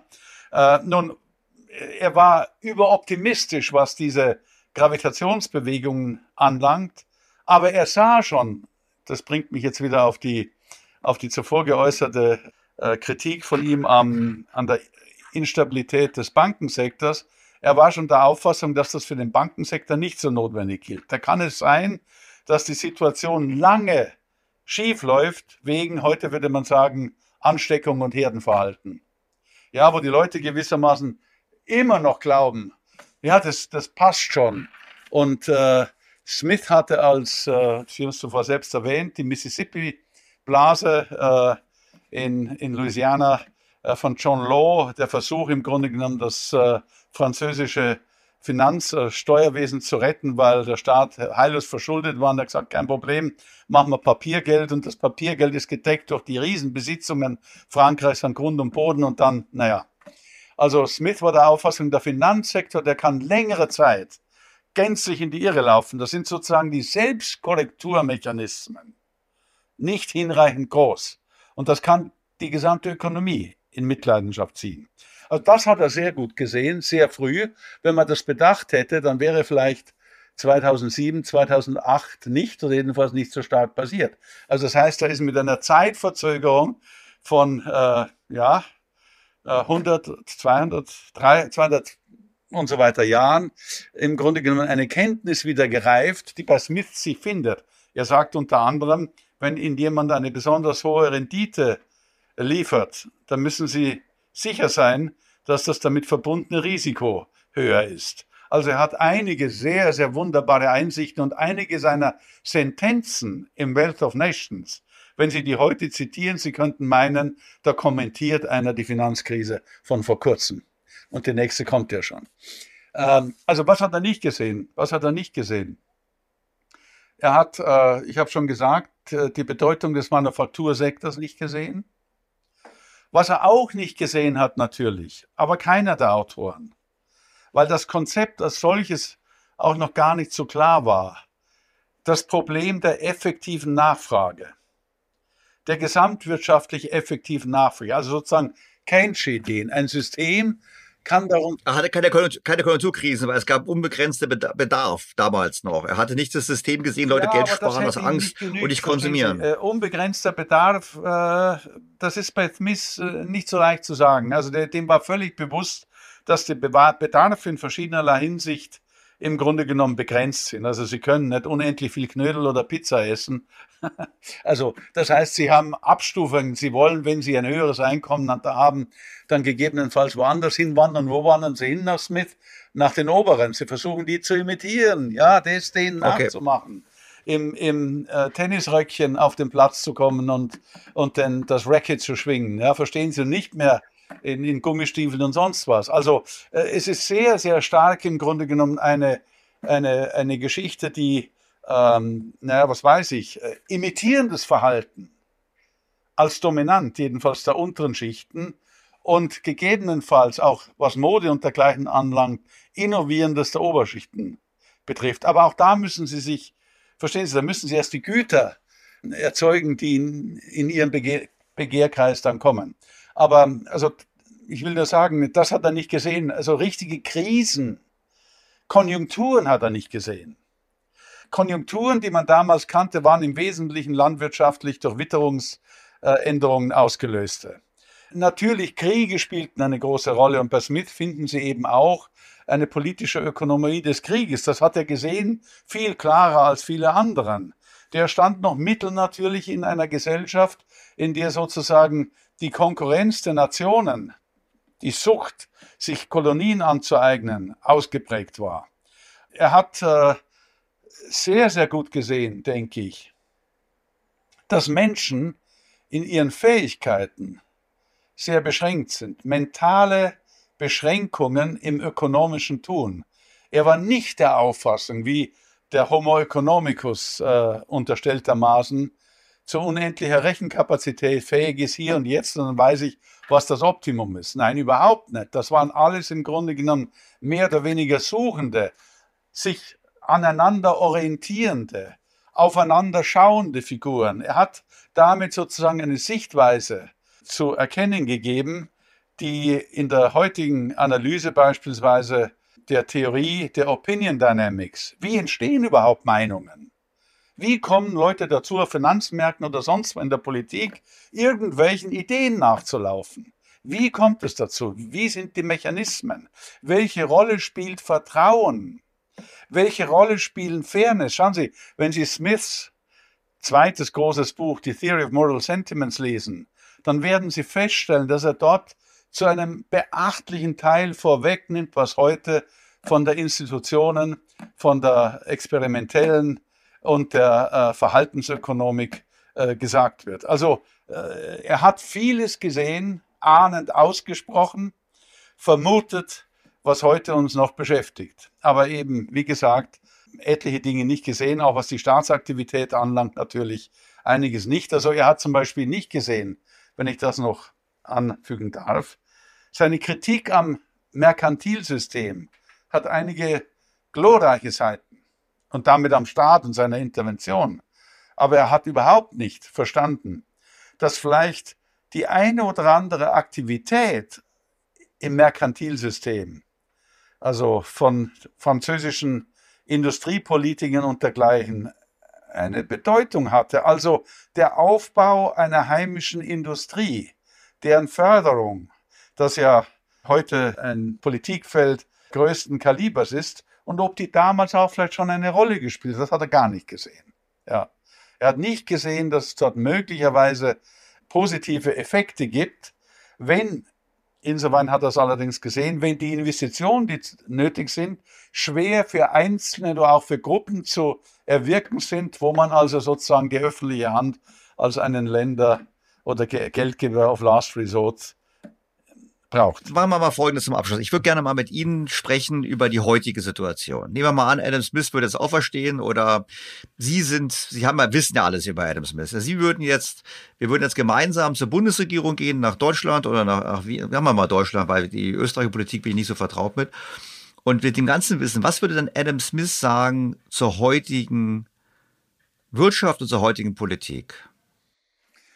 Also wenn Sie einige der großen Probleme, äh, die die gegenwärtige Gesellschaft vor sich hat, sich anschauen, äh, dann könnte man vielleicht exemplarisch herausgreifen, einerseits die Klimakatastrophe, die Bedrohung jedenfalls, andererseits der Ukraine-Krieg und drittens vielleicht äh, die Frage der Vermögens- und Einkommensungleichheit. Ich beginne mit dem ersten. Natürlich hat Smith nicht gesehen, dass der Prozess, den er sehr begrüßt und bejubelt hat, nämlich der Prozess der Zivilisation, der Zivilisierung, Freiheit. Des, Wachst des Wachstums auch. Nicht? Freiheit, ja auch Gleichheit. Auch natürlich in einem Rahmen der äh, Gerechtigkeit garantiert. Dass dieser Prozess selbst auf der einen Seite, könnte man sagen, den Hinauswurf der Menschheit, wenn man der christlichen Mythologie glaubt, aus dem Paradies, eine Möglichkeit beschert hat, sich wieder in Richtung der Eingangspforte des Paradieses ökonomisch hinzurobben. Ja? Also Sie könnten sagen, die Moderne ist ein Versuch, wieder in diese Richtung zu kommen, ein verlorenes Paradies wiederzugewinnen. Paradise Lost, wie äh, Milton gesagt hat, Paradise Regained. Und was wir jetzt erleben, ist eben, dass dieser letzte Prozess selbst Effekte zeitigt, die möglicherweise einen neuen Verlust des Paradieses äh, zumindest in Aussicht stellen, vielleicht sogar wahrscheinlich machen. Wenn der Klimawandel weiter so Platz greift, dann kann es sein, dass etliche der Errungenschaften zunichte gemacht werden das hat Smith nicht gesehen. Man muss dazu sagen, in der damaligen Zeit war es sogar ganz umgekehrt.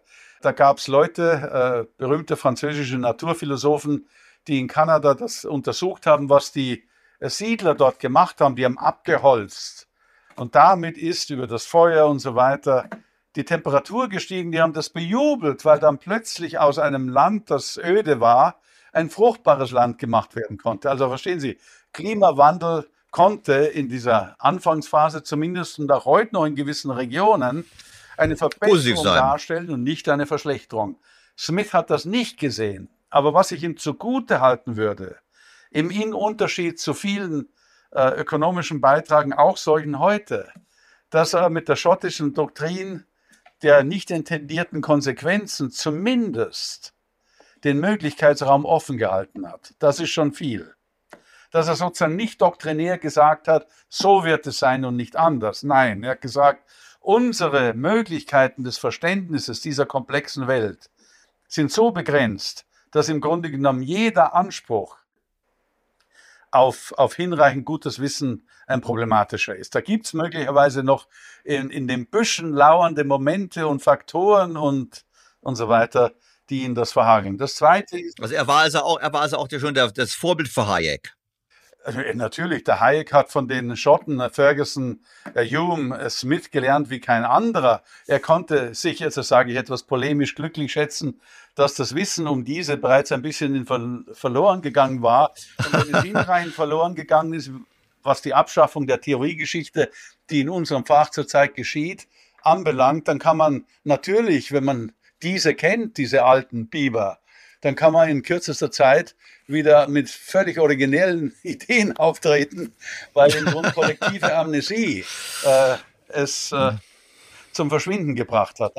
Also das Zweite ist das mit dem Krieg in der Ukraine. Also der Smith hätte vermutlich, wenn er gesehen hätte, was sich dort anbahnt, gesagt, ja Leute, das ist, äh, da, da passiert was. Und wenn ihr im Westen, in Deutschland, nicht kapiert, dass euer, euer Reichtum gegebenenfalls und vor allem auch eure Freiheit, also sozusagen die, die großen Ziele des Smith, die Selbstbestimmung des Menschen gefährdet sind, dann seid ihr schöne Ochsen. Ja, also das hat er sehr, sehr gut äh, verstanden.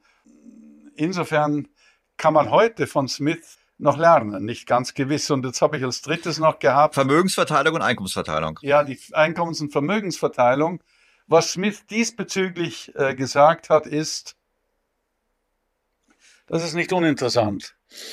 Und das wird sogar unterstützt dann später von Hermann Heinrich Gossen, ich weiß nicht, ob Sie den kennen, den Nutzentheoretiker, mit einem guten Argument, denke ich. Äh, Smith hat gesagt, ja, also was hat der Reiche von seinem Reichtum? Wenn man es auf das Essen begrenzt, kann man sagen, er kann seinen Magen soweit es nur irgend geht, dehnen. Aber mehr als das, was das Fassungsvermögen des Magens ist, kann er nicht verschnapulieren. Und insofern unterscheidet er sich von einem weniger wohlhabenden oder gar von einem armen kaum. Das heißt, Reichtumsunterschiede und Wohlbefindensunterschiede sind zweierlei. Sind zweierlei. Die Reichtumsunterschiede sind viel größer als die Wohlbefindensunterschiede. Und von daher ist auch nicht recht einzusehen, warum es diese großen Reichtümer geben soll, wenn man doch den äh, Leuten, die ärmer sind, durch eine Umverteilung eine bessere Versorgung garantieren könnte. Das war übrigens der Beginn der äh, Nutzentheorie. Die hat genauso argumentiert. Nicht? Die hat argumentiert, dass Einkommensumverteilung im Sinne der Besserstellung der großen Zahl der Bevölkerung von Vorteil ist. Gut, das machen wir ja auch. Ich würde ja sagen, da würde er jetzt nicht kommen, würde sagen, das fehlt. Er würde ja konstatieren, dass das ja auch erfolgt zurzeit. Ja, und äh, wenn ich noch den Gossen erwähnen darf, der Gossen hat ein Argument geliefert, was äh, ich für ganz wichtig erachte. Der hat gesagt, dass die eigentliche Begrenzung menschlicher Tätigkeit und menschlichen Tuns und damit auch des Hedonismus, sozusagen des Nutzens, den man sich zuführt, ist die Zeit, die einem zur Verfügung steht am Tag 24 Stunden. Wenn ich zwölf Stunden für Schlaf und, äh, was weiß ich, äh, Pflege und dergleichen gebrauche, habe ich noch zwölf Stunden. Wie viel Teller Spaghetti kann ich da essen, wenn ich pro Teller eine halbe Stunde brauche? 24. Wie viel? Sie sehen schon. Das heißt, was Sie überhaupt konsumieren können und sich damit Nutzen zufügen können, ist sehr beschränkt. Und deswegen entdecken Sie auch in der Glücksforschung dass aber beim gewissen Realeinkommen die Wohlbefindlichkeit der Leute nicht mehr steigt. Davor ja, aber dann nicht mehr. Und da ist schon die Frage, ob eine Gesellschaft partout sich sozusagen eine kleine Kaste von Leuten leisten muss, die im Grund weit über das hinaus an Einkommen und Vermögen besitzen, was sie benötigen, um sozusagen unter Glücksgesichtspunkten sich gut zu fühlen. Natürlich, Macht ist noch eine andere Frage, aber die Frage ist wiederum, wer Macht haben will, der muss ja auch ausnutzen können. Ob diejenigen, die sozusagen die Macht zu, Macht zu spüren bekommen, sie mögen, ist eine andere. Das stimmt. Professor Kurz, das haben Sie sich ja, ich will nicht sagen, Ihr Leben lang übertrieben, aber Sie haben sich ja jahrzehntelang intensiv mit Adam Smith beschäftigt. Zum Abschluss, was finden Sie, wo Sie immer sagen, das ist das, was ich an dem Adam Smith, was, was Sie quasi ich weiß nicht, das Beste finde, ist aber falsch formuliert, ich will richtige Formulierung, was, wo sie sagen, das ist der, das ist der Gedanke, den ich immer mitnehmen werde von Adam Smith. Die Hauptbotschaft ist, es ist eine zweifache, würde ich meinen, und zwar auf seine zwei Bücher bezogen. Also die Theorie der ethischen Empfindungen und die, den Wealth of Nations, den Wohlstand der Nationen. In der Theorie der ethischen Empfindungen im Grunde genommen das Verständnis, dass der Mensch eine weitaus komplexere Angelegenheit ist, als wir es uns gemeinhin vorstellen. Und dass diese Komplexität und diese Fähigkeiten wie mangelnden Fähigkeiten, seine mentalen, seine kognitiven und sonstigen Beschränkungen ausmacht, was wir dann in der zweiten Hinsicht in Bezug auf die Gesamtgesellschaft häufig sehen. Und was das ist in der zweiten Hinsicht, die Gesellschaft ist, wenn man es mit einem späteren Begriff von Marx äh, umschreiben wollte, kein fester Kristall, sondern ein beständig in Umwandlung begriffener Organismus. Ganz ähnlich sagte Smith. Das ist ständig in Umwandlung, aber es sind komplexe Dynamiken, die versteht man nicht so leicht. Von daher ist natürlich die Vorstellung, die viele Leute haben, die sagen, von Musik verstehe ich nichts und von Philosophie auch nicht, aber von Ökonomie schon. Eine relativ kecke. Nein, die meisten verstehen nichts, manche verstehen wenig andere ein bisschen mehr, aber alle insgesamt nicht genug. Na gut, würde ich mal sagen, wir beide haben mit unserer Konversation hoffentlich einen kleinen Beitrag dazu geleistet, dass jetzt ein paar Menschen ein bisschen mehr verstehen. Also Herr Professor Kurz, vielen herzlichen Dank für das tolle Gespräch, hat mir sehr viel Spaß gemacht. Herzliche Grüße nach Graz. Vielen Dank und äh, nehmen Sie mir nicht übel. Alles, was ich gesagt habe heute, ist falsch, weil es aus Überspitzungen besteht, die ein solches Gespräch erheischen. Solche Gespräche kann man nur führen, indem man übertreibt, also die Gerte in eine Richtung biegt, von der man glaubt, dass sie der entgegengesetzt ist, die, die bei den meisten Leuten, ja, sie verstehen. Ich verstehe und meine, meine Zuhörer auch. Vielen herzlichen Dank. Vielen Dank. BTO, Beyond the Obvious mit Daniel Stelter geht gleich weiter. Hm, Sie hören gerade Daniel Stelters BTO? Na, dann hören Sie doch gleich den nächsten Podcast. Dirke und Huben, der Führungspodcast. Das ist unser Podcast. Ich bin Kai Dierke. Und ich bin Anke Huben.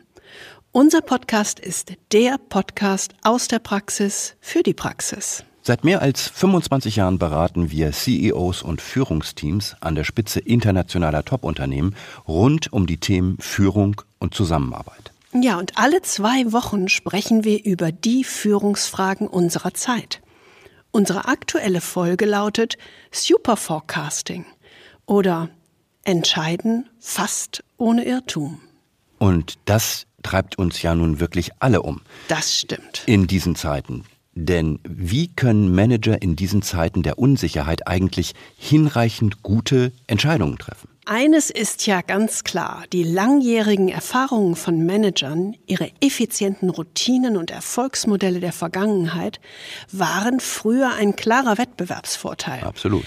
Aber diese Erfahrungen und Routinen verlieren in diesen disruptiven Zeiten eben immer mehr an Wert. Man sieht ja fast so etwas wie ein Navigieren im Nebel.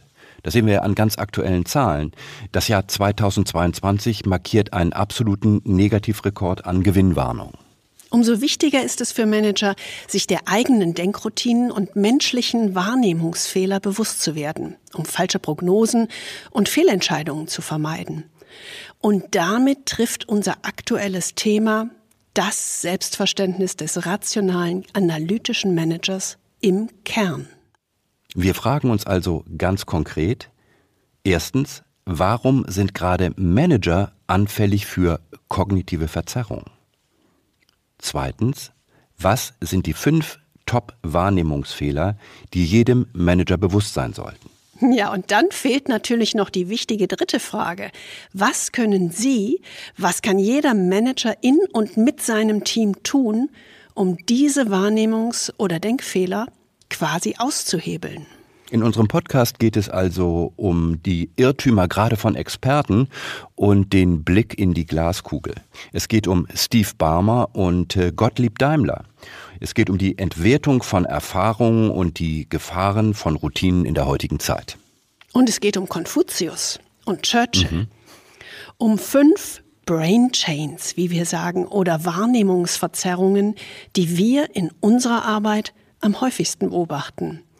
Und dann um ganz konkrete Schritte, mit denen Sie gefährliche Routinen erkennen und Denkfehler umgehen können. Sie finden alle Folgen in Ihrer Podcast-App unter Dirke und Huben, der Führungspodcast. Auf unserer Website dirkehuben.com und in den Shownotes dieser BTO-Folge. Also, Dirke und Huben, der Führungspodcast. Wir freuen uns auf Sie und bis dahin wünschen wir Ihnen viel Freude am Führen.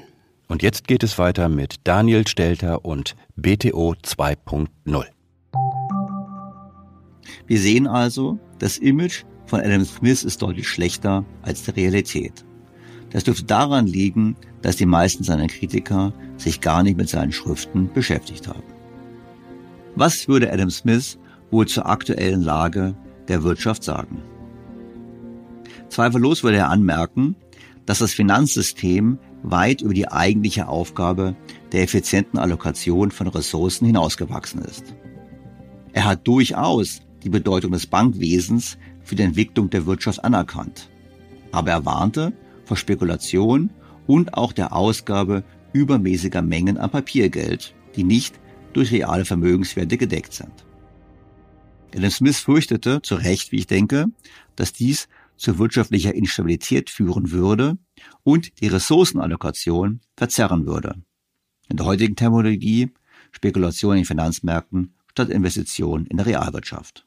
Also genau die Gefahren, denen wir uns heute erneut gegenübersehen. Die hat Adam Smith bereits vor fast 300 Jahren beschrieben. Smith wäre sicherlich für eine deutlich strengere Regulierung des Bankwesens eingetreten. Auch mit Blick auf die aktuelle Diskussion zur Deglobalisierung wäre die Position von Adam Smith klar gewesen. Er zeigte zwar Verständnis für Bemühungen, die eigene Industrie zu schützen, fürchtete aber Wohlstandsverluste für die Verbraucher und geringeres Wirtschaftswachstum.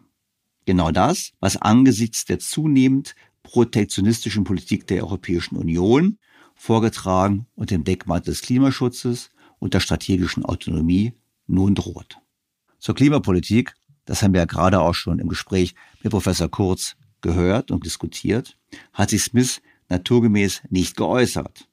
Aber man kann angesichts seiner sonstigen Überlegungen davon ausgehen, dass ihm das Thema durchaus wichtig gewesen wäre.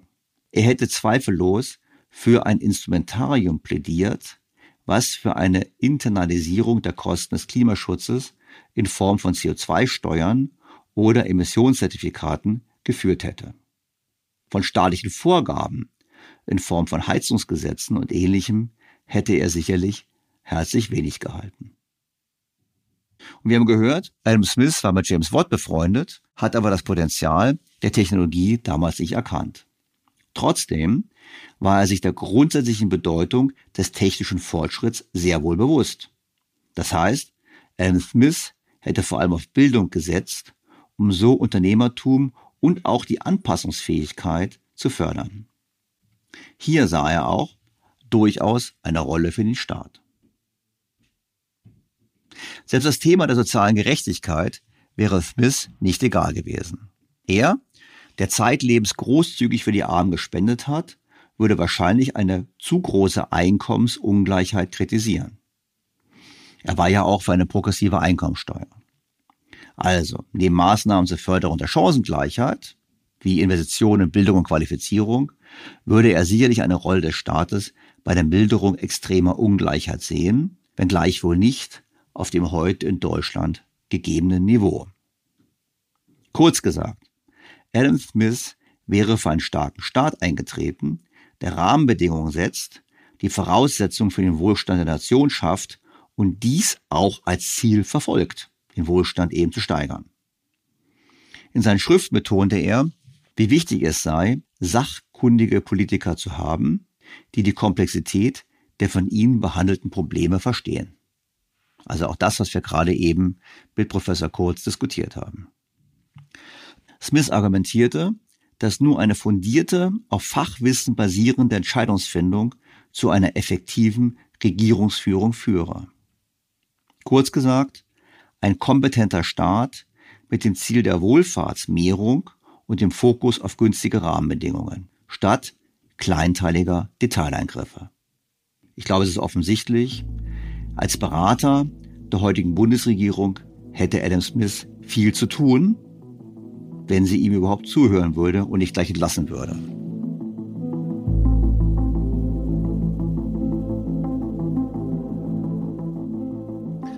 Stattdessen erleben wir aktuell wieder, in welche Richtung die Politik zurzeit steuert. Zwei Beispiele zum Abschluss. Zum einen das sogenannte Energieeffizienzgesetz. Ein Thema, welches meiner Meinung nach in den Medien noch viel zu wenig Beachtung findet. Denn, anders als der Name sagt, regelt dieses Gesetz nicht primär die Energieeffizienz. Nein, es deckelt den gesamten Energieverbrauch des Landes. Wir wissen aber, dass der Energieverbrauch direkt mit dem Wohlstandsniveau korreliert ist. Und wir wissen auch, dass man Energie durchaus auch CO2-neutral herstellen kann. Stichwort Kernkraftwerke. Aber die haben wir ja abgeschaltet. Und wir haben gesagt sogar, wenn man die abschalten würde, dann würden die Preise sinken. Stattdessen haben wir natürlich Knappheit. Also im Prinzip, uns wurde erzählt vorher, die Preise würden sinken, es gäbe keine Knappheit. Und genau jetzt sehen wir, dass das alles nicht stimmt. Clemens Fuß vom IFO-Institut ist einer der wenigen, die das sogenannte Energieeffizienzgesetz zum Thema gemacht haben und vor den Konsequenzen warnen. Dem Handelsblatt rechnete er dieser Tage vor. Laut Gesetz soll der Endenergieverbrauch bis 2030 deutlich sinken. Und zwar gegenüber dem Jahr 2008 um 26,5 Prozent beziehungsweise gegenüber heute um rund 22 Prozent. Also, die Regierung will den Endenergieverbrauch um 22 Prozent Stand heute senken, nachdem uns vorher gesagt hat, wir hätten keine Energieknappheit als Begründung für das Abschalten der Atomkraftwerke. Bei dem Gesetz kommt es nicht darauf an, ob diese Energie aus klimaneutralen Quellen erzeugt wird oder aus fossilen Brennstoffen. Jetzt fragt man sich natürlich, wieso? Wenn erneuerbare Energien angeblich so günstig sind und so weit verfügbar, wieso sollte man dann überhaupt den Energieverbrauch deckeln? Und was bedeutet das Ganze dann? Clemens Fuß betont, wie dramatisch die Folgen wären für die deutsche Wirtschaft. Sollte die Politik den Energieverbrauch in dieser Weise wirklich einschränken, dann würde, so Fuß, der Wohlstand in Deutschland erheblich sinken. Es sei denn, es würde gelingen, die Energieeffizienz der deutschen Volkswirtschaft bis 2030 massiv zu erhöhen. Und das ist aber völlig unrealistisch, wie Fuß vorrechnet.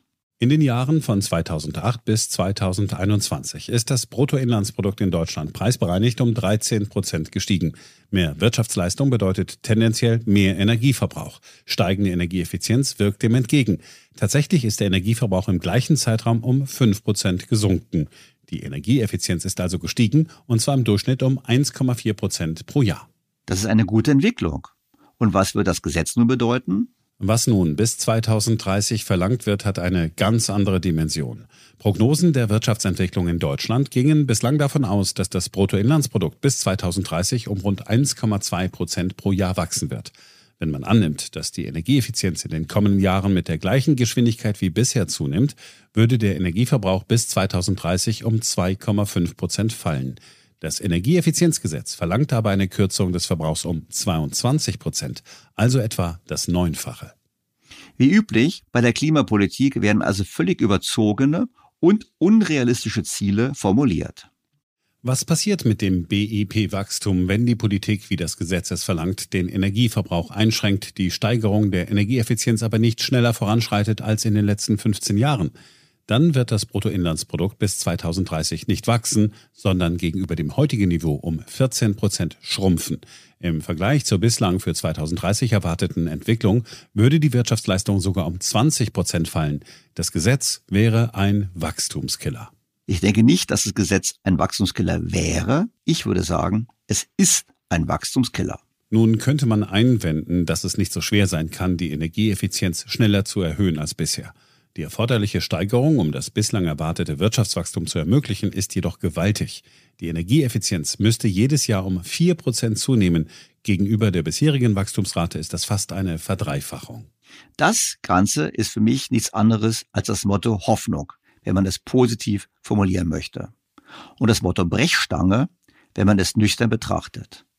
Nur hat das Ganze erneut recht wenig mit Wohlstand für alle oder Wohlstand der Nation zu tun. Im Gegenteil, es ist ein weiterer Angriff auf unseren Wohlstand.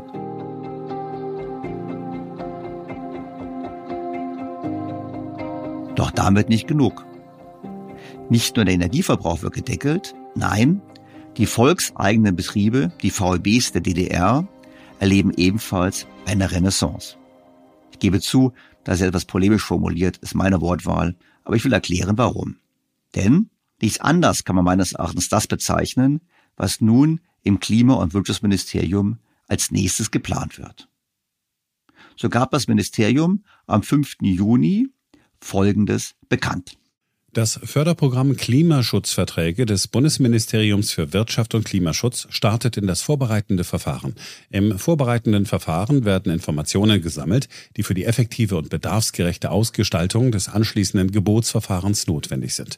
Robert Habeck, Vizekanzler und Bundesminister für Wirtschaft und Klimaschutz, Zitat, mit den Klimaschutzverträgen läuten wir die Transformation des Industriestandorts Deutschland auch in der Breite ein.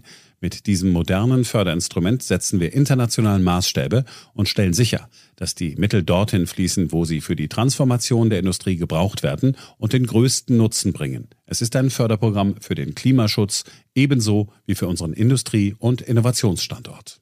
Was steckt dahinter? Die sogenannten Klimaschutzverträge sollen klimafreundliche Produktionsprozesse in den energieintensiven Industriebranchen anstoßen. Also beispielsweise in der Stahl, in der Zement, in der Papier- oder in der Glasindustrie. Pünktlich zum Tag der Bekanntmachung, sicherlich kein Zufall, legten die Naturschutzorganisation WWF und das Öko-Institut eine Liste der Dirty 30 vor, also 30 schmutzigsten Industriestandorte in Deutschland, die alleine für 8% des deutschen CO2-Ausstoßes stehen.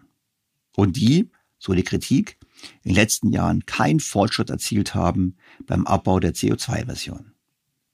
Also hier sollen nun die staatlichen Subventionen einsetzen und einen Umbau in klimafreundliche Produktionsverfahren finanzieren. Diese Verfahren sind heute teilweise noch gar nicht existent und wenn sie denn überhaupt existent werden, dann sind sie nicht konkurrenzfähig verglichen mit den bestehenden Technologien.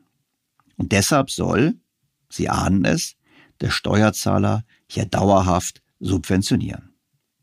Im Kern gibt der Staat also eine Gewinngarantie ab. Klimaschutzverträge sind privatwirtschaftlichen Hedging-Verträgen, also Risikoabsicherungsinstrumenten nachempfunden. Sie bieten Unternehmen hinsichtlich bestimmter Preisentwicklungen finanzielle Planungssicherheit und sichern so gegen Risiken ab, die gegenwärtig der Investition in klimafreundliche Produktionsverfahren noch im Wege stehen. Sobald die transformative Produktion günstiger erfolgen kann als die konventionelle, kehrt sich das durch den Klimaschutzvertrag begründete Zahlungsverhältnis um. Mehreinnahmen der geförderten Unternehmen fließen dann an den Staat zurück, wodurch unter dem Strich eine bedarfsgerechte staatliche Förderung sichergestellt wird. Also, es wird subventioniert und wenn es dann gut laufen sollte, der Gewinn gedeckelt. Das ist natürlich besser als bei den Windparks, wo es nur ein Upside für die Betreiber gibt. Aber faktisch übernimmt der Staat, ich korrigiere, der Steuerzahler hier das gesamte Risiko. Und das natürlich gegen Auflagen. So muss zum Beispiel 100% Ökostrom eingesetzt werden, was ganzjährig eigentlich unmöglich ist, außer man stellt die Produktion in Zeiten der Dunkelflaute ein. Das Ministerium selbst ist natürlich voll des Lobes ob der eigenen Initiative. Klimaschutzverträge leisten einen wesentlichen Beitrag dazu, dass klimafreundliche Technologien marktfähig werden und dann auch ohne staatliche Förderung auskommen. Die geförderten Anlagen werden klimafreundliche Produkte herstellen, wodurch grüne Leitmärkte entstehen können. Die geförderten Projekte werden zudem Know-how in der Finanzierung, dem Bau und dem Betrieb von innovativen Anlagen generieren, was zusätzliches Potenzial für den Wirtschaftsstandort Deutschland und den Klimaschutz weltweit birgt. Zudem setzen sie einen starken Impuls für den Aufbau der Wasserstoffinfrastruktur in Deutschland und Europa. Wie schon bei der Solarindustrie sollen wir also den Aufbau neuer Industrien finanzieren, die sich danach im Ausland ansiedeln, wo die Energiekosten deutlich tiefer liegen. Was für ein Wahnsinn. Gemäß der bereits erwähnten Studie von WWF und Öko-Institut stehen bis 2030 in etwa der Hälfte der Fabriken der hiesigen Grundstoffindustrie größere Erneuerungen an. Die Investitionsentscheidungen, die jetzt getroffen werden, werden das Bild der Industrie in den nächsten Jahrzehnten maßgeblich prägen, ist in der Studie zu lesen. Und diese Phase, ich zitiere, müsse genutzt werden, um die Wirtschaft bis 2045 klimaneutral zu machen. Das klingt gut. Doch an anderer Stelle ist zu lesen, was in Wirklichkeit passieren wird. Spiegel Online hat über die neue Studie berichtet und das hier zum Thema der Stahlindustrie geschrieben. Es ist längst nicht ausgemacht, ob wirklich aus jedem Hochofen heute eine Direktreduktionsanlage in der Zukunft wird. Stattdessen könnte künftig mehr Eisenerz in Ländern verarbeitet werden, in denen erneuerbare Energien günstiger verfügbar sind. Das reduzierte Eisen könnte dann zur Weiterverarbeitung in Staaten wie Deutschland verschifft werden. Es ist doch offensichtlich. Unternehmen, die die Wahl haben, im Ausland eigenverantwortlich und unternehmerisch zu entscheiden oder in Deutschland als quasi volkseigener Betrieb zu agieren, in dem Ministeriumsvertreter das Sagen haben, dürfen sich nur dann dafür entscheiden, hier zu bleiben und quasi ein VLB zu werden, wenn sie erkennen, dass sie keine Chance haben, im Wettbewerb zu bestehen. Die, die eine Chance sehen, werden im Ausland agieren. Die, die keine Chance sehen, werden sich im schönen, gemütlichen VLB-Zustand einrichten. Wohin das führt, konnte man 1990 im Osten Deutschlands besichtigen. Also man musste im Prinzip nur entsprechende Filme anschauen, Dokumentation. Und nun scheinen wir eine Fortsetzung dieser traurigen Episode anzustreben. Adam Smith und Ludwig Erhard würden mit Grauen auf das Programm Wohlstand für keinen blicken, welches nun verkundet wird. Nun gut, Adam Smith stand, wie gesagt, noch nie im Wirtschaftsministerium. Ludwig Erhard ist weg, nachdem sein Geist, das muss man auch betonen, ja nicht erst von Robert Habeck, sondern bereits unter Peter Altmaier aus dem Ministerium vertrieben wurde. Dort steht nur noch Karl Schiller, der SPD-Superminister der 1960er Jahre. Was war denn dessen Sicht zur Rolle des Staates? Marktwirtschaft ist ohne die Freiheit der Konsumenten und Produzenten, ist ohne die Leistung der Arbeitnehmer und Unternehmer und ohne die soziale Verantwortung aller auf Dauer nicht lebensfähig. Man könnte sagen, höchste Zeit, dass auch Karl Schillers Büste aus dem Ministerium abgeholt wird. Dann sagen Sie, Mensch, da steht keine Büste mehr. Ich habe da eine Idee. Stattdessen sollte Robert Habeck eine Büste von Günter Mittag aufstellen lassen. Günter Mittag war von 1962 bis 1973 und dann wieder ab 1976 als ZK-Sekretär der SED für Wirtschaftsfragen für die Lenkung der Planwirtschaft in der DDR zuständig.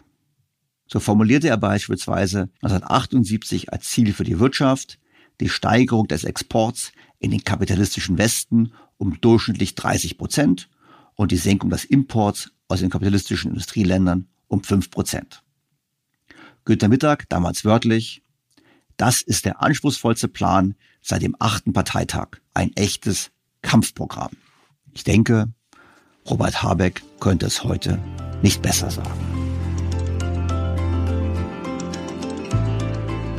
Bleibt mir, sehr geehrte Hörer, Ihnen erneut sehr herzlich fürs Zuhören zu danken. Wie immer freue ich mich auf Feedback, Fragen, Kritik und Anregungen und auf ein Wiederhören am kommenden Sonntag. Ihr Daniel Stelter. BTO Beyond the Obvious 2.0 featured bei Handelsblatt.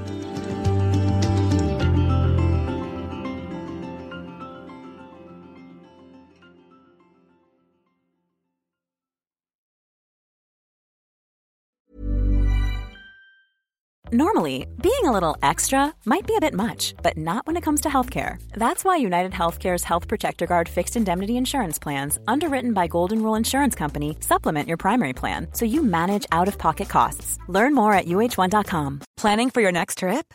Elevate your travel style with Quince. Quince has all the jet setting essentials you'll want for your next getaway, like European linen, premium luggage options, buttery soft Italian leather bags, and so much more and is all priced at 50 to 80% less than similar brands. Plus, Quince only works with factories that use safe and ethical manufacturing practices.